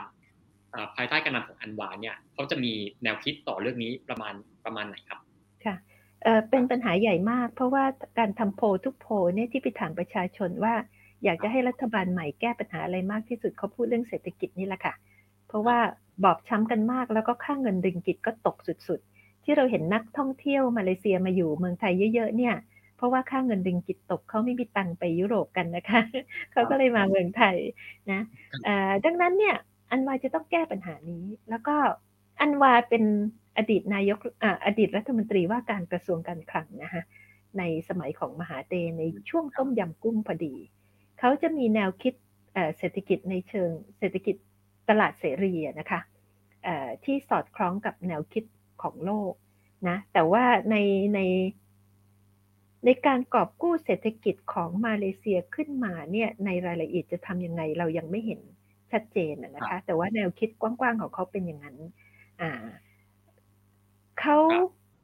เขามีอำนาจคือตอนนี้เนี่ยในมาเลเซียมันจะมีสิ่งที่เรียกว่า GLC คือ Government Linked Corporate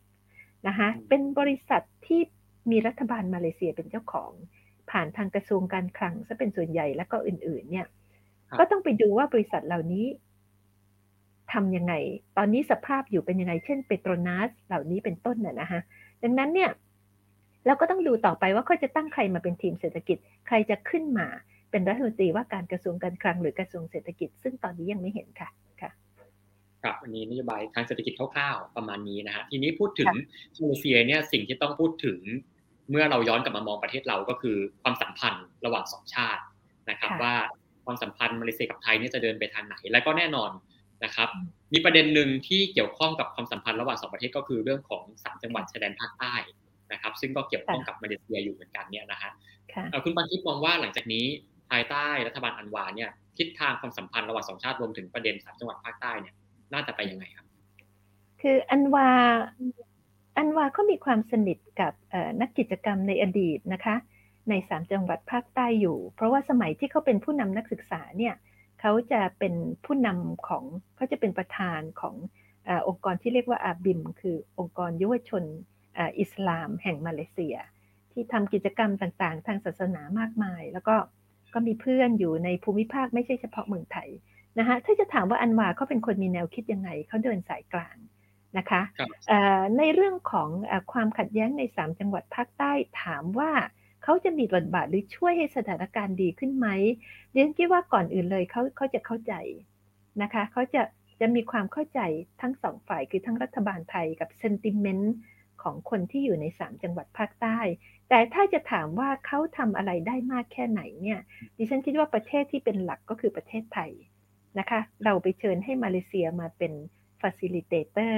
นะคะเป็นผู้อำนวยความสะดวก มันก็ต้องอยู่กับทั้งฝ่ายไทยฝ่ายมาเลเซียว่าจะจะตกลงจัดการกันยังไง แต่ถ้าถามในเบื้องต้นดิฉันคิดว่าความเห็นอกเห็นใจมีอยู่ค่ะ แล้วเขาถ้าพูดปุ๊บเขาก็จะเข้าใจทันที แต่ว่าดิฉันไม่ทราบในรายละเอียดของกระบวนการการเจรจา ดังนั้นจึงไม่สามารถบอกได้อ๋อแล้วก็หัวหน้าทีมพูดคุยฝ่ายมาเลเซียในขณะนี้ที่เป็นตัวกลางเนี่ยเป็นอดีต หัวหน้าตำรวจสันติบาลที่ฉกอันวาสตาเขียวตอนที่เขาถูกจับอยู่ในคุกนะคะ คือราฮิมนอนะคะ ไม่ทราบว่าคุณวงพันธ์เคยเห็นโปสเตอร์ภาพอันวาที่เดิน ออกออกจากรถโดนตำรวจคุมตัวไปขึ้นศาลแล้วก็มีตาเขียวอยู่ข้างหนึ่งแล้วชูกำปั้นใช่ไหมคะนั่นแหละค่ะฝีมือของคุณราฮิมนอครับค่ะ ครับโอ้อย่างอย่างนี้น่าจะค่อนข้างซับซ้อนอยู่นะคะในประเด็นนี้ ซับซ้อนเพราะว่าราฮิมนอเขาสนิทกับมหาเตมอฮัมมัด แล้วก็เขาเคยสมัยเขาหนุ่มๆเนี่ยเขาก็ทำงานร่วมกับกองทัพไทยในเรื่องของการเจรจา CP CPM พรรคคอมมิวนิสต์แห่งมาลายา คือทุกอย่างพัวพันกันไปหมดค่ะ มีประวัติศาสตร์ที่พัวพัน แต่อันวาเขาก็ได้พูดแล้วนะคะว่าเขาก็ไม่ได้ถือสาอะไรหรอกที่ชกเขาในวันนั้นน่ะไว้ยี่สิบกว่าปีที่แล้ว นานแล้วแต่ลืมกันไปแล้วนะครับ ขอโทษขอโทษไปแล้ว อันนี้ต้องรอดูนะครับรอดูต่อไป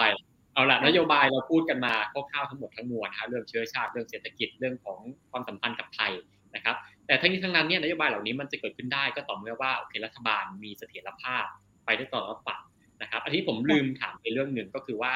ตอนนี้เนี่ยมันมีกฎหมายตัวใหม่ขึ้นมาก็คือกฎหมายเอ่อ anti hopping law นะครับ ซึ่งเป็นกฎหมายป้องกันการย้ายพักนะครับเพิ่งเพิ่งจะผ่านไปถ้าจะไม่ผิดน่าจะเมื่อต้นปีหรือเมื่อปีที่แล้วนะน่าจะปีที่แล้วถ้าจะไม่ผิดนะครับ การมีกฎหมายข้อนี้ขึ้นมาเนี่ยมันจะช่วยเป็นหลักประกันเสถียรภาพของรัฐบาลได้มากขึ้นไหมครับคุณปาทิพย์ค่ะได้ค่ะ เพราะว่ากฎหมายฉบับนี้นี่จริง ๆ แล้วผลักดันโดย โดยแนวร่วมของรัฐบาลปกตันฮารปันตั้งแต่ยังไม่ล้มนะคะ แล้วก็บังเอิญเขาก็สามารถที่จะเซ็นสัญญากับนายกซาบรีได้ ว่าให้กฎหมายนี้ผ่านเขาจะไม่ถล่มรัฐบาลว่าอย่างนั้นเถอะ ก็ไปเซ็นสัญญา แล้วก็ซาบรีกำลังหวาดหวั่นใจเหลือเกินว่าจะโดนถล่มก็เลยตกลง ก็ให้กฎหมายที่ผ่านมาในสภายกมือให้นะคะกฎหมายฉบับนี้ระบุเอาไว้อย่างนี้ค่ะว่า ถ้าคุณได้รับการเลือกตั้งเป็นสสแล้ว คุณอยากจะย้ายพัก ทำได้ แต่คุณหมดสิทธิ์ในการเป็นสสต่อไป ต้องมีการเลือกตั้งซ่อมนะคะ ก็นักการเมืองก็จะต้องเลือกว่าตกลงอยากไปอยู่พรรคใหม่หรืออยากเป็นสสมากกว่ากัน อันนี้เนี่ยจะเป็นการป้องกันเหตุการณ์ที่จะเกิดจากเชอร์ตันจากเหตุการณ์สิบเอ็ดคนย้ายออกจากพรรคอันวาไปนะคะป้องกันได้ คราวนี้ดิฉันคิดว่าช่วยได้ นะคะ ช่วยได้ในระดับหนึ่ง ยกเว้น การที่จะย้ายออกจากรัฐบาลคือย้ายไปทั้งพรรคเลยนึกออกไหมคะมันก็มีช่องโหว่อยู่นะมีช่องโหว่สมมุติว่า BN บอกว่าไม่เอาแล้วบายบายไปแล้ว ยกไปทั้งสามสิบคนเลย ก็มีช่องโหว่เพราะว่าเขาไม่ได้ย้ายพักนี่เขาไปทั้งไปทั้งแนวร่วมไปทั้งพักค่ะก็คือแค่ว่าอะย้ายย้ายไปย้ายไปจับมือ กับแนวร่วมอื่นว่าอย่างนะฮะโดยที่ไม่ต้องไม่ต้องย้ายค่ะมันก็อาจจะป้องกันมันไม่ได้นะฮะถูกต้องดังนั้นเนี่ยภายในพักเองนะคะ ไม่มีปัญหานะจะไม่เกิดเหตุอย่างคนย้ายออกจากพัก PKR ของอันวา ออกไปบอกไม่อยู่แล้วเนี่ย ไม่มีนะไม่จะไม่มีปัญหานี้ แต่ว่าถ้าแนวร่วม แนวร่วมใดแนวร่วมหนึ่งบอกว่าไม่อยู่แล้ว แล้วก็ย้ายออกก็ไม่ได้ผิดกฎหมายอะไรนะ เพราะกฎหมายฉบับนี้ไม่ได้พูดเอาไว้นะคะครับครับเอาล่ะแต่ตอนนี้เรามีคำถามอยู่เยอะเลยนะครับ มีถึงเจ็ดคำถาม แต่เดี๋ยวก่อนไปที่คำถามเนี่ยนะครับเดี๋ยวเราชวนไปสรุปนิดนึงนะครับอยากให้ชวนปังทิพย์อยากชวนคุณปังทิพย์มามองนะครับว่า ถ้าเกิดว่าเราดูสถานการณ์การเมืองของประเทศมาเลเซียในวันนี้เนี่ย เราพอจะได้เห็นทิศทางของประชาธิปไตยของประเทศนี้ยังไง นะครับ อันนี้หนึ่งกับสองก็คือว่าสำหรับคนไทยที่ได้มองมาเลเซียเนี่ย เราจะสามารถเรียนรู้อะไรได้บ้างจากการเมืองมาเลเซียในวันนี้ครับ ค่ะดิฉันคิดว่ามันเป็นสัญญาณที่ดีนะคะ สิ่งที่เกิดขึ้นแม้ว่าจะวุ่นวายวุ่นวายปวดหัวกินไม่ได้นอนไม่หลับกันเนี่ย สิ่งที่การเลือกตั้งครั้งนี้แล้วก็ครั้งที่แล้ว confirm ก็คือว่าผู้มีสิทธิ์ลงคะแนนยังสั่งได้นะคะ จริงๆแล้วประกาศสิทธิ์ว่าใครจะมีอำนาจเนี่ยนะคะส่วนใหญ่เลยเนี่ยมาจากประชาชน เขาจะหย่อนบัตรให้ใคร ตอนนี้เนี่ยการเลือกตั้งครั้งนี้มีผู้ไปลงคะแนน 70 กว่าเปอร์เซ็นต์นะคะดิฉันจำตัวเลข exact ไม่ได้แต่ถือว่าเยอะนะคะ ถ้าเทียบกับมูดของความห่อหี่ยวความโควิด ความเศรษฐกิจตกต่ำก็ถือว่าเยอะ ดังนั้นจึงเป็นสัญญาณที่ดีว่ายังไงก็ตามคนมาเลเซียก็ยังคิดว่าตัวเองเนี่ยมีความหมาย นะคะ แล้วก็ก็นำไปต่อถึงเรื่องของระบบพรรคการเมือง ถึงแม้ว่าขณะนี้ไม่มีพักใดพักหนึ่งเนี่ยเป็นพักที่ใหญ่ที่สุดแล้วประกาศสิทธิทุกคน อันนี้อาจจะดีก็ได้นะคะ เพราะมันจะบังคับให้พักการเมืองคอมเพลมไ์แล้วก็คุยกัน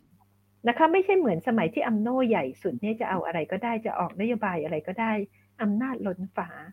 นะคะ ถ้าพักการเมืองเนี่ยปรากฏการที่เราเห็นอยู่ทุกวันนี้มันเป็นการปรับตัวของพรรคการเมืองในสภาพแวดล้อมใหม่ แล้วก็เกิดความงงกันขึ้นเนี่ยนะคะ เราคงจะเห็นอย่างนี้ไปเรื่อยๆ แต่ว่าระบบการเลือกตั้ง แล้วก็ระบบรัฐสภา ก็ยังอยู่โดยที่ไม่มีสถาบันใดมาคอนเทสแม้กระทั่ง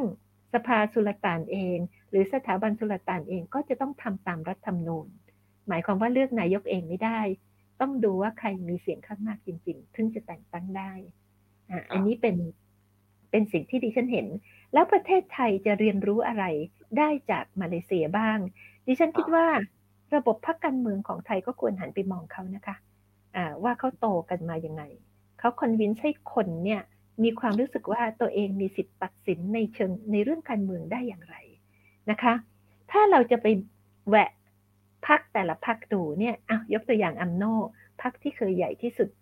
อัมโนจะมีการทำงานตั้งแต่ระดับ grassroots รากหญ้านะคะอัมโนจะมีสิ่งที่เรียกว่า division นะคะต่างๆเนี่ยดิฉันจำตัวเลขไม่ได้รู้สึกไม่เออจำไม่ได้อาจจะเป็นสักเป็นร้อยเลยนะคะ ทั่วประเทศ อยู่ตามจุดต่างๆของประเทศ ทุกๆ ครั้งที่จะมีการเลือกตั้งผู้นำพักเนี่ยดิวิชันต่างๆ แต่ละดิวิชันก็จะประชุมกันแล้วก็บอกว่าจะเสนอคนนี้ขึ้นมาเป็นประธานพรรค แล้วเขาก็จะรวบรวมเสียงแล้วก็ส่งคนมาประชุมใหญ่ที่กัวลาลัมเปอร์ แล้วก็เสนอว่าใครจะเป็นประธานพรรคดังนั้นเนี่ยประธานพรรคของพรรคอัมโนก็จะต้องหาเสียงภายในพรรคด้วยนะคะ นอกจากนั้นเขายังมีปีกยุวชนนะคะทำงานกับคนหนุ่มสาวนะเป็นวิถีแบบนี้มาตั้งนาน แล้วก็ไม่ใช่แค่อัมโนพัก DAP ที่ตั้งอยู่ที่ปีนัง ก็เช่นเดียวกันเขาเลยอยู่มายาวเลยค่ะการทำงานพักการเมืองไม่ใช่แค่อยู่ในเมืองหลวง เขาฝังรากลึกมา ตั้งแต่รากหญ้าแล้วก็ครอบครัวไหนเลือกพักไหนก็ครอบครัวนั้นก็พักนั้นมาตลอดหลายรุ่นแบบนี้เป็นต้น สิ่งนี้ก็คือเราสามารถศึกษาอย่างละเอียดแล้วก็มาเปรียบเทียบกับบ้านเราได้เพื่อเพื่อประโยชน์ในการที่จะพัฒนาให้อะไรต่ออะไรเข้มแข็งต่อไปนะคะ ครับครับ ขอบคุณนะครับคุณปรางทิพย์เดี๋ยวไปดูคำถามจากทางบ้านนะครับ ว่ามีคำถามอะไรบ้างคำถามค่อนข้างเยอะนะครับ วันนี้ครั้งนี้คนรุ่นใหม่อายุ 18 ปีมีสิทธิ์เลือกตั้งครั้งแรก ภาพรวมคนรุ่นใหม่ต่อการเมืองมาเลเซียเป็นยังไงบ้างครับ ค่ะดิฉันก็ตามมานะคะ ก่อนที่จะมีการเลือกตั้งเนี่ย คนก็พูดถึงเรื่อง undi eighteen มันเป็นสโลแกนแปลว่า vote eighteenหมายถึงคนอายุ 18 ที่เพิ่งได้เข้าไปมีสิทธิ์โหวต ในขณะนี้หลังการเลือกตั้งยังไม่มีตัวเลขแยกแยะออกมานะคะ ว่าคนรุ่นใหม่มาลงคะแนนเสียงกี่เปอร์เซ็นต์อย่างที่ดิฉันได้พูดไปตั้งแต่ต้นว่าเนี่ยมาเลเซียได้เปลี่ยนระบบระบบเป็นการลงทะเบียนอัตโนมัติ ให้กับผู้มีสิทธิ์เลือกตั้งทุกคน รวมทั้งกลุ่ม 18 ปีนี้ด้วยนะคะ ปรากฏว่ามีผู้ที่มีสิทธิ์เลือกตั้งใหม่โผล่ขึ้นมา 5 ล้านกว่าคน ในจำนวนนี้เนี่ยหมายถึงพวกที่เกิดมาจนแก่แล้วไม่เคยไปลงคะแนนเลยด้วยนะคะ เป็นส่วนใหญ่ แต่ส่วนคนอายุคนอายุน้อยคือ 18เนี่ยมีประมาณ 1 ล้านกว่าคนนะคะดิฉันได้ยินมาว่าพักพาสนะคะ เป็นพักที่ทำงานกับคนรุ่นใหม่น่าน่าแปลกใจนะคะพักที่ทำงานเป็นคนที่พักที่เป็นคนเป็นพักที่ทำงานกับคนรุ่นใหม่ ค่อนข้างมากโดยผ่านทางโรงเรียนสอนศาสนานะคะ อันนี้คนมาเลยเล่าให้ฟัง ดังนั้นเนี่ยก็จะมีเด็กเหล่านี้เนี่ยนะคะ ที่มีสิทธิ์ลงคะแนนครั้งแรกเนี่ยลงคะแนนให้เขาพอสมควร บางคนก็ลงตามพ่อแม่นะคะ ส่วนคนรุ่นใหม่ที่ลงให้ PH ดิฉันคิดว่ามี แต่ว่ายังไม่ได้มีตัวเลขแยกแยะออกมา สรุปก็คือว่าในบริบทของมาเลเซียเราไม่สามารถพูดได้นะคะว่า คนรุ่นใหม่จะเป็นแพ็คเดียวกันเสียงเดียวกัน ว่าจะไปลงให้ใครเขาก็เหมือนคนรุ่นอื่น ๆ ส่วนความกระตือรือร้นเนี่ย ว่าเขาไปลงกันแค่ไหนต้องดูเปอร์เซ็นต์ค่ะ ตอนนี้ยังไม่มีตัวเลขค่ะรอดูตัวเลขนะครับคำถามต่อมาเลยครับผมอ่าคุณเคยเขียนในบทความอ๋อเป็นแฟนบทความนะครับ คุณเคยเขียนในบทความว่าหลายพรรคการเมืองในมาเลเซีย ไม่รู้ว่าจะหาเสียงกับคนรุ่นใหม่ยังไง ครั้งนี้ก็ที่คุณสังเกตเนี่ยการสื่อสารและการหาเสียงของแต่ละพรรคเป็นยังไงบ้าง มีความแตกต่างจากการเลือกตั้งครั้งที่แล้วยังไงครับ ค่ะครั้งนี้เนี่ยในช่วงแรกมีความตื่นเต้นในเรื่องคนรุ่นใหม่อย่างที่เล่าให้ฟังแล้วนะคะ แต่ว่าดิฉันดูแล้วเนี่ยพักของแนวร่วมของอันวาแนวร่วมของ PH เนี่ยผู้สนับสนุนเขาจะเป็นคนในเมืองนะคะ จะมีเยาวชนเนี่ยนะคะหรือคนที่ทำงานกับเยาวชนเนี่ย อยู่ในเมืองซะเยอะ ในขณะที่พักพาสเขาจะออกไปในชนบทออกในทางรากหญ้านะคะอัมโนเองก็มัวแต่ปวดหัวตัวร้อนกับความขัดแย้งภายในพักทั้งๆทที่เขามีกลุ่มยุวชนอัมโนนะคะที่หาเสียงอยู่ แต่ดิฉันไม่คิดว่าเขาจะได้เสียงจากคนรุ่นใหม่เยอะนะคะ ดังนั้นเนี่ยเราจะต้องมองว่าเท่าที่สายตาที่ที่ดูนะคะ ในขณะนี้ยังไม่มีข้อมูลพักพาสเขาจะเป็นระบบกว่าเพื่อน เพราะเขามี เขาเรียกอะไรโครงสร้างพื้นฐานที่เป็นโรงเรียนสอนศาสนารองรับอยู่แล้ว แล้วเขาก็ออกกระจายไปได้ไกลในชนบทค่ะ แต่ทั้งนี้แหละทั้งนั้นนี่นี่จากการสังเกตการต้องขอดูตัวเลขก่อนค่ะ ครับ แล้วถ้าสมมติมองในแง่นโยบายเนี่ยเออมันพอจะเห็นครับว่าเขามีนโยบายที่ค่อนข้างจะอาจจะเอาใจคนรุ่นใหม่มากขึ้น หรือว่าอาจจะมีกลยุทธ์การหาเสียงที่เอาใจคนรุ่นใหม่มากขึ้นอันนี้พอพอจะเห็นชัดขึ้นไหมครับ ตอนตอนในการเลือกตั้งครั้งนี้เนี่ยการหาเสียงออกไปอยู่ในโลกออนไลน์ซะเยอะนะคะเอ่อออกไปซะเยอะเลย แล้วก็มีทั้งทุก ๆฝ่าย บางทีนั่งดู YouTube อยู่ดีๆ หน้าของมูยดีนกับซาบีก็โผล่มา เหล่านี้เป็นต้นเนี่ยเขาเขาทุ่มทุนไปกับอันนี้เยอะ แต่เท่าที่ดูเนี่ยลักษณะการหาเสียงจะเป็นการหาเสียงกระจายกับคนทุกรุ่น จะไม่ได้มีการเน้นนโยบายเพื่อคนรุ่นใหม่มากเท่าไหร่นะคะ เราจะสังเกตอย่างหนึ่งก็คือว่าในฝั่งของอันวาเองเนี่ยจะมีพักแนวร่วมอย่างหลวมๆชื่อว่าพักมูดาคำว่ามูดาเนี่ยแปลว่าผู้มีอายุน้อยนะคะคือคนรุ่นใหม่นั่นแหละหัวหน้าพักก็เป็นคนรุ่นใหม่อายุแค่ 29 ปี ก็ส่งคนรุ่นใหม่ไปลง ตกลงได้มาที่เดียวค่ะ คือหัวหน้าพักชนะมา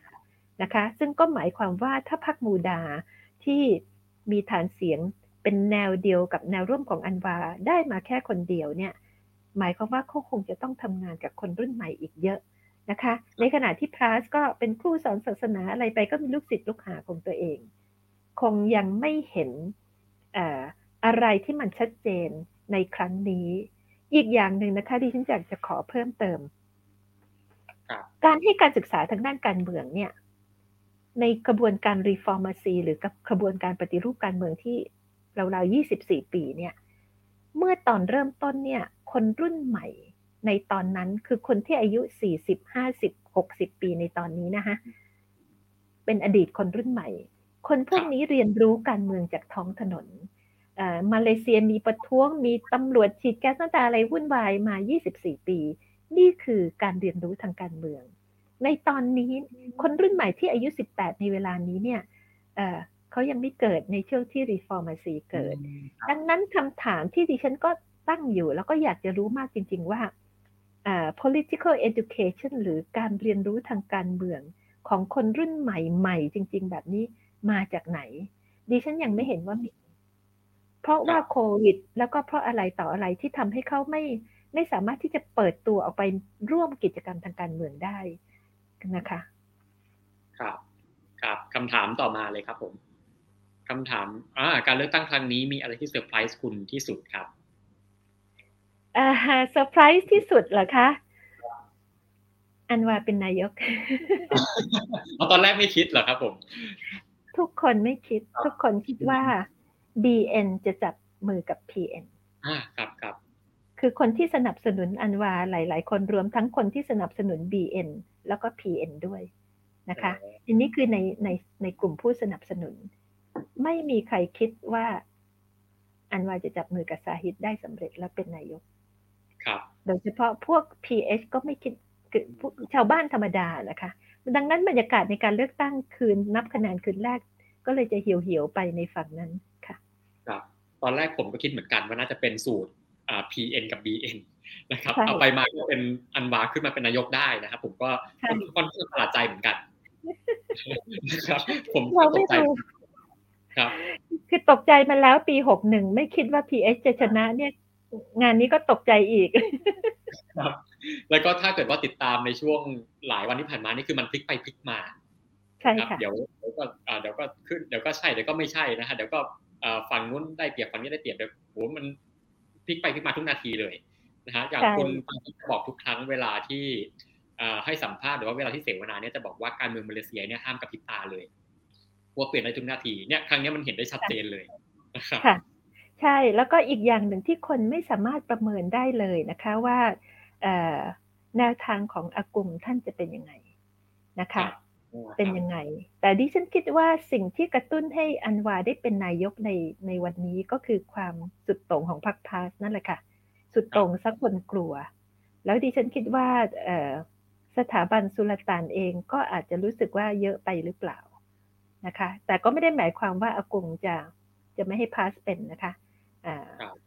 นะคะ แต่ว่าอาจจะมีความรู้สึกว่าอยากจะให้มาเลเซียเหวี่ยงไปเหวี่ยงมากลับมาอยู่ตรงกลางหน่อยหนึ่งนะคะครับผมคำถามต่อมาเลยครับ ครับคำถามครับ แม้พักในมาเลเซียจะแยกกลุ่มกันชัดเจน ตอบโจทย์กลุ่มเชื้อชาติตัวเอง แต่พอต้องตั้งรัฐบาลจริง ๆ ดูเหมือนเขาจะสามารถประนีประนอมพูดคุยกันได้ง่ายจังครับ หรือว่าจริง ๆ ไม่ง่ายเลย คือเขามีจุดไหนที่พยายามร่วมมือกันหรือเปล่าครับ ค่ะ ดิฉันคิดว่าตอนนี้เป็นเรื่องของการต่อรองแล้วล่ะค่ะ ว่าใครจะได้อะไร ใครจะรอดหรือไม่รอดนะคะ แล้วก็พักที่น่าจับตามองคือ BN เพราะว่าเขาศึกภายในเขายังไม่จบนะคะดังนั้นเนี่ยก็ต้องรอเดือนหน้าว่าใครจะมาใครจะไป ถามว่า เอ๊ะดูเหมือนจะประสานกันไม่ได้ แต่สุดท้ายก็ พยายามที่จะคุยกันอะไรเป็นปัจจัยใช่ไหมคะ ก็นี่แหละค่ะ ก็คือการต่อรองในทางการเมือง ในเรื่องของที่ว่าใครจะได้อะไร แล้วก็เขาจะไปด้วยกันอย่างไร เป็นเรื่องธรรมดามากเลยค่ะสำหรับพรรคการเมืองที่จะต้องต่อรองกัน แต่ว่าอาจจะมีบางพรรคที่จะไม่ทำงานด้วยกันนะคะ ยกตัวอย่างเช่นพรรค DAP กับพรรคพาสเนี่ยถ้าสมมุติว่าเขาจะมาจับมือกันซึ่งซึ่งก็ไม่แน่นะคะ ในอนาคตใครจะไปรู้ แต่เขาจะต้องไปทำความเข้าใจกับผู้สนับสนุนเขานะคะโดยเฉพาะ DAP ที่ถูกว่าเป็นคอมมิวนิสต์เป็นคริสเตียนเป็นพวกอะไรต่ออะไรวุ่นวายไปหมดเนี่ย DAP ถ้าคิดว่าจะกลับมาจับมือกันกับพาสในอนาคตเนี่ย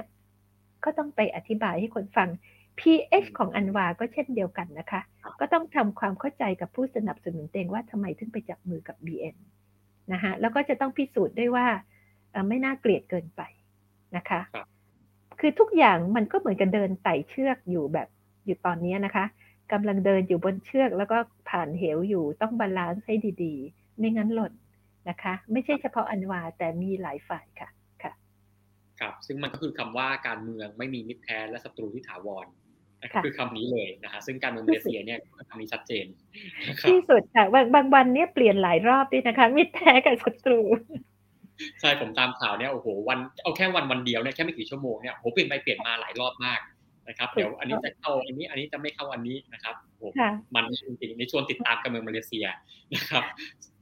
ครับคำถามต่อมาเลยครับ การเมืองมาเลเซียแตกต่างจากการเมืองไทยก็จริง แต่ว่ามีส่วนไหนที่คล้ายกันบ้างไหมครับโอ้เป็นคำถามที่ดีนะคะ เป็นคำถามที่ดีแต่ว่า ดิฉันไม่เคยคิดถึงเรื่องนี้จริงจังหมายความว่าดิฉันจะต้องศึกษามากกว่านี้ แล้วก็คิดให้ลึกกว่านี้ เพราะว่าโดยส่วนตัวนี่ดิฉันคิดว่าถ้าเราต้องการจะเข้าใจการเมืองของประเทศใดประเทศหนึ่ง เราต้องไปโฟกัสอยู่ที่เขาจริง ๆ ก่อนที่จะนำเอามาเปรียบกับประเทศตัวเอง ไม่อย่างนั้นมันจะปนกัน อาจจะตัดโอกาสไม่ให้เราได้เข้าใจเขาอย่างที่เขาเป็นนะคะ มีส่วนเหมือนอย่างไรนะคะ ดิฉันคิดว่าเป็นระบบรัฐสภาแล้วก็มีพรรคการเมือง แต่ลีลาวัฒนธรรม ในทางการเมืองไม่เหมือนกันไม่เหมือนกัน คือเราจะพูดยังจะใช้คำว่าอะไรดีนะคะ เพราะว่ามันเนียนมากการสื่อสารทางการเมืองหรือเรื่องของอุดมการณ์อะไม่เหมือนกัน อ๋อนี่นี่เขาถามว่าเหมือนกันยังไงดิฉันดันไปพูดเรื่องไม่เหมือนจะเป็นพูดไม่เหมือนง่ายกว่า ใช่ทางแต่ที่เมื่อกี้ครับ ครับผมดิฉันคิดว่าหนึ่งก็คือเป็นระบบรัฐสภาเหมือนกันเพียงแต่ว่ามีการเลือกตั้งมีพรรคการเมือง แต่แล้วหรือโครงแต่โครงสร้างของระบบพรรคการเมืองก็ไม่เหมือนกันอีกนั่นแหละนะคะ แล้วก็ สิ่งที่ขอพูดเรื่องไม่เหมือนกันแล้วกันนะ สิ่งที่ไม่เหมือนกันอีกอย่างนึงคือ ปัญหาที่เป็นหัวใจของประเทศเนี่ย คนละปัญหานะคะ แต่ละประเทศก็ต้องแก้ปัญหาหัวใจของตัวเองอันนี้เนี่ยก็อาจจะเป็นสิ่งเหมือนกันก็ได้นะ เพราะทั้งสองประเทศก็มีปัญหาหัวใจ ทั้งสองประเทศที่มันลึกซึ้งแล้วก็จะต้องแก้ไข แต่ก็เป็นธรรมดาที่ คือทุกประเทศอะที่ฉันคิดว่าก็มีปัญหาที่มันเป็นเรื่องที่ตาบู เป็นเรื่องที่ที่ทิ่มแทงใจมากที่สุดหนึ่งปัญหาทุกประเทศเลยในโลกนี้ ต้องแก้ให้ได้ยกตัวอย่างแอฟริกาใต้เขาแก้ได้แล้วใช่ไหมคะอาพาไทยกว่าจะแก้ได้นี่ก็อืนี่นี่แหละคือตัวอย่างเลยใครอยากจะศึกษาการแก้ปัญหาหนามทิ่มแทงใจ ในโลกนี้เขาทำยังไง ยกตัวอย่างแอฟริกาใต้ลองไปดู ที่มันไม่ใช่เรื่องการเมืองมันลึกกว่าการเมืองด้วยค่ะครับ อย่างมาเลเซียก็คือปัญหาเรื่องของการเมืองเชื้อชาติศาสนา ถูกที่ต้องว่าเป็นอะปัญหาที่รู้อยู่นะค่ะค่ะครับอ่าคำถามต่อมาน่าจะสุดท้ายแล้วนะครับอ่าค่ะตัวละครในการเมืองมาเลเซียเยอะมากเลยครับ อยากให้ช่วยแนะนำหนังสือหรือซีรีส์เอ่อซีรีส์นะครับที่ทำความเข้าใจการเมืองมาเลเซียได้ไหมครับ ซีรีส์ตอนนี้ดิฉันได้ข่าวครับได้ข่าวได้ข่าวว่าอ่ามีการสร้างหนังเกี่ยวกับอันวา โดยอินโดนีเซียเป็นผู้สร้างนะคะ ค่ะ เดี๋ยวลองดู ดูว่าจะเป็นหนังที่น่าดูหรือเป็นหนังโปรปกันดาต้องคอยดูนะคะครับเออซีรีส์หรือว่าหนังสือที่จะอ่านเนี่ย ลองไปหางานวิจัยอ่านดีกว่าค่ะ คือเอองานวิจัยในหัวข้อที่เกี่ยวข้องกับความขัดแย้งทางเชื้อชาตินะคะ จะมีหนังสือเกี่ยวกับเรื่อง May Thirteen คือ เหตุการณ์ลุกขึ้นมาฆ่าคนจีนในกัวลาลัมเปอร์ในพศ 2512 อันเนี้ยจะอธิบายถึงเรื่องของหัวใจของความขัดแย้งทางเชื้อชาติได้นะคะครับลองไปหาใน Google ดูนะคะ May Thirteen อ่าก็จะมีหนังสือหลายเล่มเออจริง ๆ แล้วดิฉันก็มีอยู่บางเล่มเนี่ยตายแล้วค่ะ อยู่แถวๆนี้แต่หาไม่เจอนะคะมันเยอะอ่าอีกเรื่อง อีกเรื่องหนึ่งที่เอ่ออยากจะให้ศึกษาคือ เศรษฐกิจการเมืองของมาเลเซีย ไปศึกษาในหัวข้อบรรษัทที่เป็นของรัฐ ที่เรียกว่า GLC อันนี้แหละเราจะรู้เลยว่าแหล่งเงินของพรรคการเมืองมาจากไหนนะคะ คือต้องแยกเป็นหัวข้อหัวข้อนะคะ เราเรามันจะไม่มีหนังสือเล่มเดียวที่เอิ่มที่อธิบายทุกอย่างนะคะครับเอ่อดิฉันก็อ่านแบบนี้แหละค่ะ มองไปที่หัวข้อแล้วก็ศึกษาศึกษา อ้อ แล้วก็มีเอ่อ ถ้าอยากเข้าใจมหาเตมโมฮัมหมัดมากกว่านี้นะคะ ก็ไปอ่านเรื่อง Malaysian Dilemma นะคะอ่าครับที่เขียนเขียนมานานแล้ว แล้วก็มีอีกเล่มหนึ่งนะคะ ของราชาน้ำตาลมาเลเซียที่เป็นเพื่อนซีเลยอ่าเอ่อของมหาเตนะคะเอ่อโรบเอ่อโรเบิร์ตกัวกเบิร์ตวอล์กครับเขาเขียนอัตชีวประวัติของตัวเองเรื่องนี้ขอ recommend มากเลย เพราะว่าเขาเขียนมันตีพิมพ์ออกมาเมื่อสี่ปีที่แล้ว ตอนที่เขา ถูกมหาเทียดึงตัวกลับมาเป็นที่ปรึกษาเนี่ย ทั้งทั้งๆที่อายุ 90 ปีแล้วเนี่ยเขาเขียน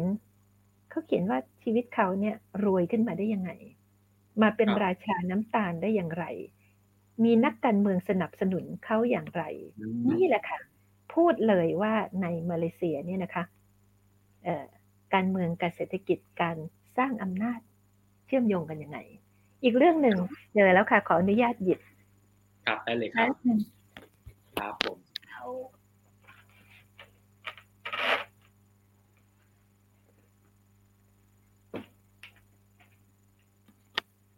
เรื่องของพรรคคอมมิวนิสต์มาลายานะคะ แล้วก็ประวัติศาสตร์ด้วย อ๋อ จินเปงนะฮะ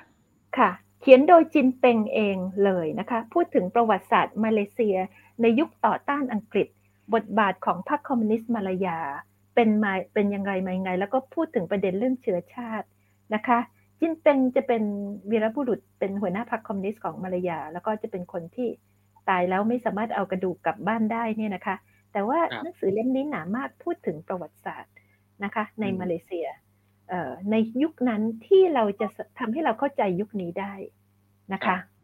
อ่ามีมหาเตอยู่ในนี้ด้วยถ้าจำไม่ผิดนะคะ เพราะว่ามหาเตก็เอ่อยุ่งกับเรื่องเจรจา แต่ว่า จินเปงเขาก็เขาเขียนได้ละเอียดมากนะคะ แล้วพูดถึงจีนประเทศจีนด้วย ดังนั้นเราเราจะได้เห็นคือถ้าจะถ้าจะเข้าใจการเมืองของที่ไหน เราต้องเข้าใจประวัติศาสตร์ไม่มากก็น้อยนะคะครับก็ขอแนะนำที่ชอบชอบๆคือสองเล่มก็คือโรเบิร์ตกัวกับจีนเปงนี่แหละค่ะที่ครับอ่านแล้วเพลินดีค่ะครับอย่างหลายอย่าเล่งมอื่นเลยก็ไปหาตามตามเอ่ออีกเรื่องหนึ่งเรื่องเกี่ยวกับวัน MDB นะคะครับ ดิฉันเอาไปกองไว้ตรงไหนก็ไม่รู้มันอยู่แถวนี้เนี่ยแหละค่ะ เขียนโดยเอ่อผู้หญิงอังกฤษนะคะ ที่เอ่อทำทำเว็บไซต์ที่ชื่อว่า Sarawak Report นะคะ แล้วก็เป็นส่วนหนึ่งที่ขุดคุ้ยเกี่ยวกับวัน MDB เขาเขียนเหมือนกับเขียนประวัติตัวเขาเองอ่าครับหนังสือเล่มนี้ launch นะคะ ในเมื่อสี่ปีที่แล้วเหมือนกัน ตอนที่รัฐบาล PH ชนะนะคะครับพวกอ่านพวกชีวประวัตินี่จะเพลิน เพราะว่ามันมีเรื่องส่วนตัวเรื่องคนเข้ามาเกี่ยวข้องด้วย แต่ว่าครับอ่านงานวิจัยดีๆ ก็เพลินเหมือนกัน เพราะว่ามันบอกอะไรเราหลายอย่าง ค่ะครับขอโทษจริงเมื่อกี้อ่าพูดถึงวัน MDB มานึกถึงหนังเรื่องหนึ่งไม่ทราบคุณปานทิพย์เคยดูไหมเรื่อง The Kleptocrat อ๋อ ดูที่ตลกใช่ไหมที่ค่ะค่ะอันนี้ก็ดูผมผมก็ผมก็ว่าน่าดูนะครับสำหรับคนที่อยากเข้าใจเรื่องเอ่อวัน MDB เรื่องของการทุจริต แล้วก็อาจจะได้รู้แบ็กกราวด์เรื่องของการเมืองมาเลเซียด้วยนะครัใช่บ ค่ะใช่อ๋อไอ้นี่เป็นเอ่อกึ่งสารคดีใช่ไหมดิตุใจดิฉันเป็นกึ่งสารคดีอีกเรื่องครับดันไปคิดเรื่อง Panama Papers จะเจอคุยเยอะจะจะงงค่ะ มีมีหลายเล่มค่ะ แล้วก็วิธีศึกษาประวัติศาสตร์ที่ดีที่สุดคืออ่านชีวประวัติของคนพวกเนี้ยครับอืมเราจะเพลินแล้วก็เมื่อกี้คุณปาทิพย์ก็พูดนะฮะเรื่องของภาพยนตร์เนี่ยเร็วๆนี้จะมีภาพยนตร์เกี่ยวกับอันวาร์อิบราฮิมออกมาค่ะนะครับซึ่งคนสร้างน่าจะเป็นคนอินโดนีเซียใช่ไหมฮะถ้าใช่จำไม่ผิดค่ะ ใช่ครับแต่อันนี้ก็ได้ข่าวว่าเขาได้ดาราดีไปนะ เออครับค่ะ อืมนี่ผมก็รอติดตามอยู่เหมือนกันนะฮะครับค่ะครับคำถามหมดแล้วนะครับ ก็อ่าเดี๋ยวก่อนปิดรายการนะครับ ขอโปรโมทรายการให้ติดตามชมกันเล็กน้อยนะครับ ติดตามรายการวันโอวันโพสคลิปคุยข่าวนอกสคริปต์กับคุณวิสุทธิ์พรหมวัชรพงศ์นะครับ ติดตามได้ทุกวันพฤหัสบดีเวลา2ทุ่มครึ่งทุกช่องทางอ่าทางทุกช่องทางของ d 1 0 1 w o r l d นะครับ ครับติดตามกันได้นะครับ แล้วก็สำหรับวันออนวันตอนหน้าจะเป็นประเด็นอะไร แล้วก็จะเป็นแขกคนไหน ก็ติดตามกันได้เช่นกันนะครับสำหรับวันนี้ต้องขอบคุณคุณปางทิพย์ที่มาร่วมพูดคุยกันมากนะครับขอบคุณคุณปางทิพยินย์ดีนะค่ะรับสวัสดีค่ะ สวัสดีครับ แล้วต้องขอลาไปก่อนนะครับ สวัสดีครับ สวัสดีค่ะ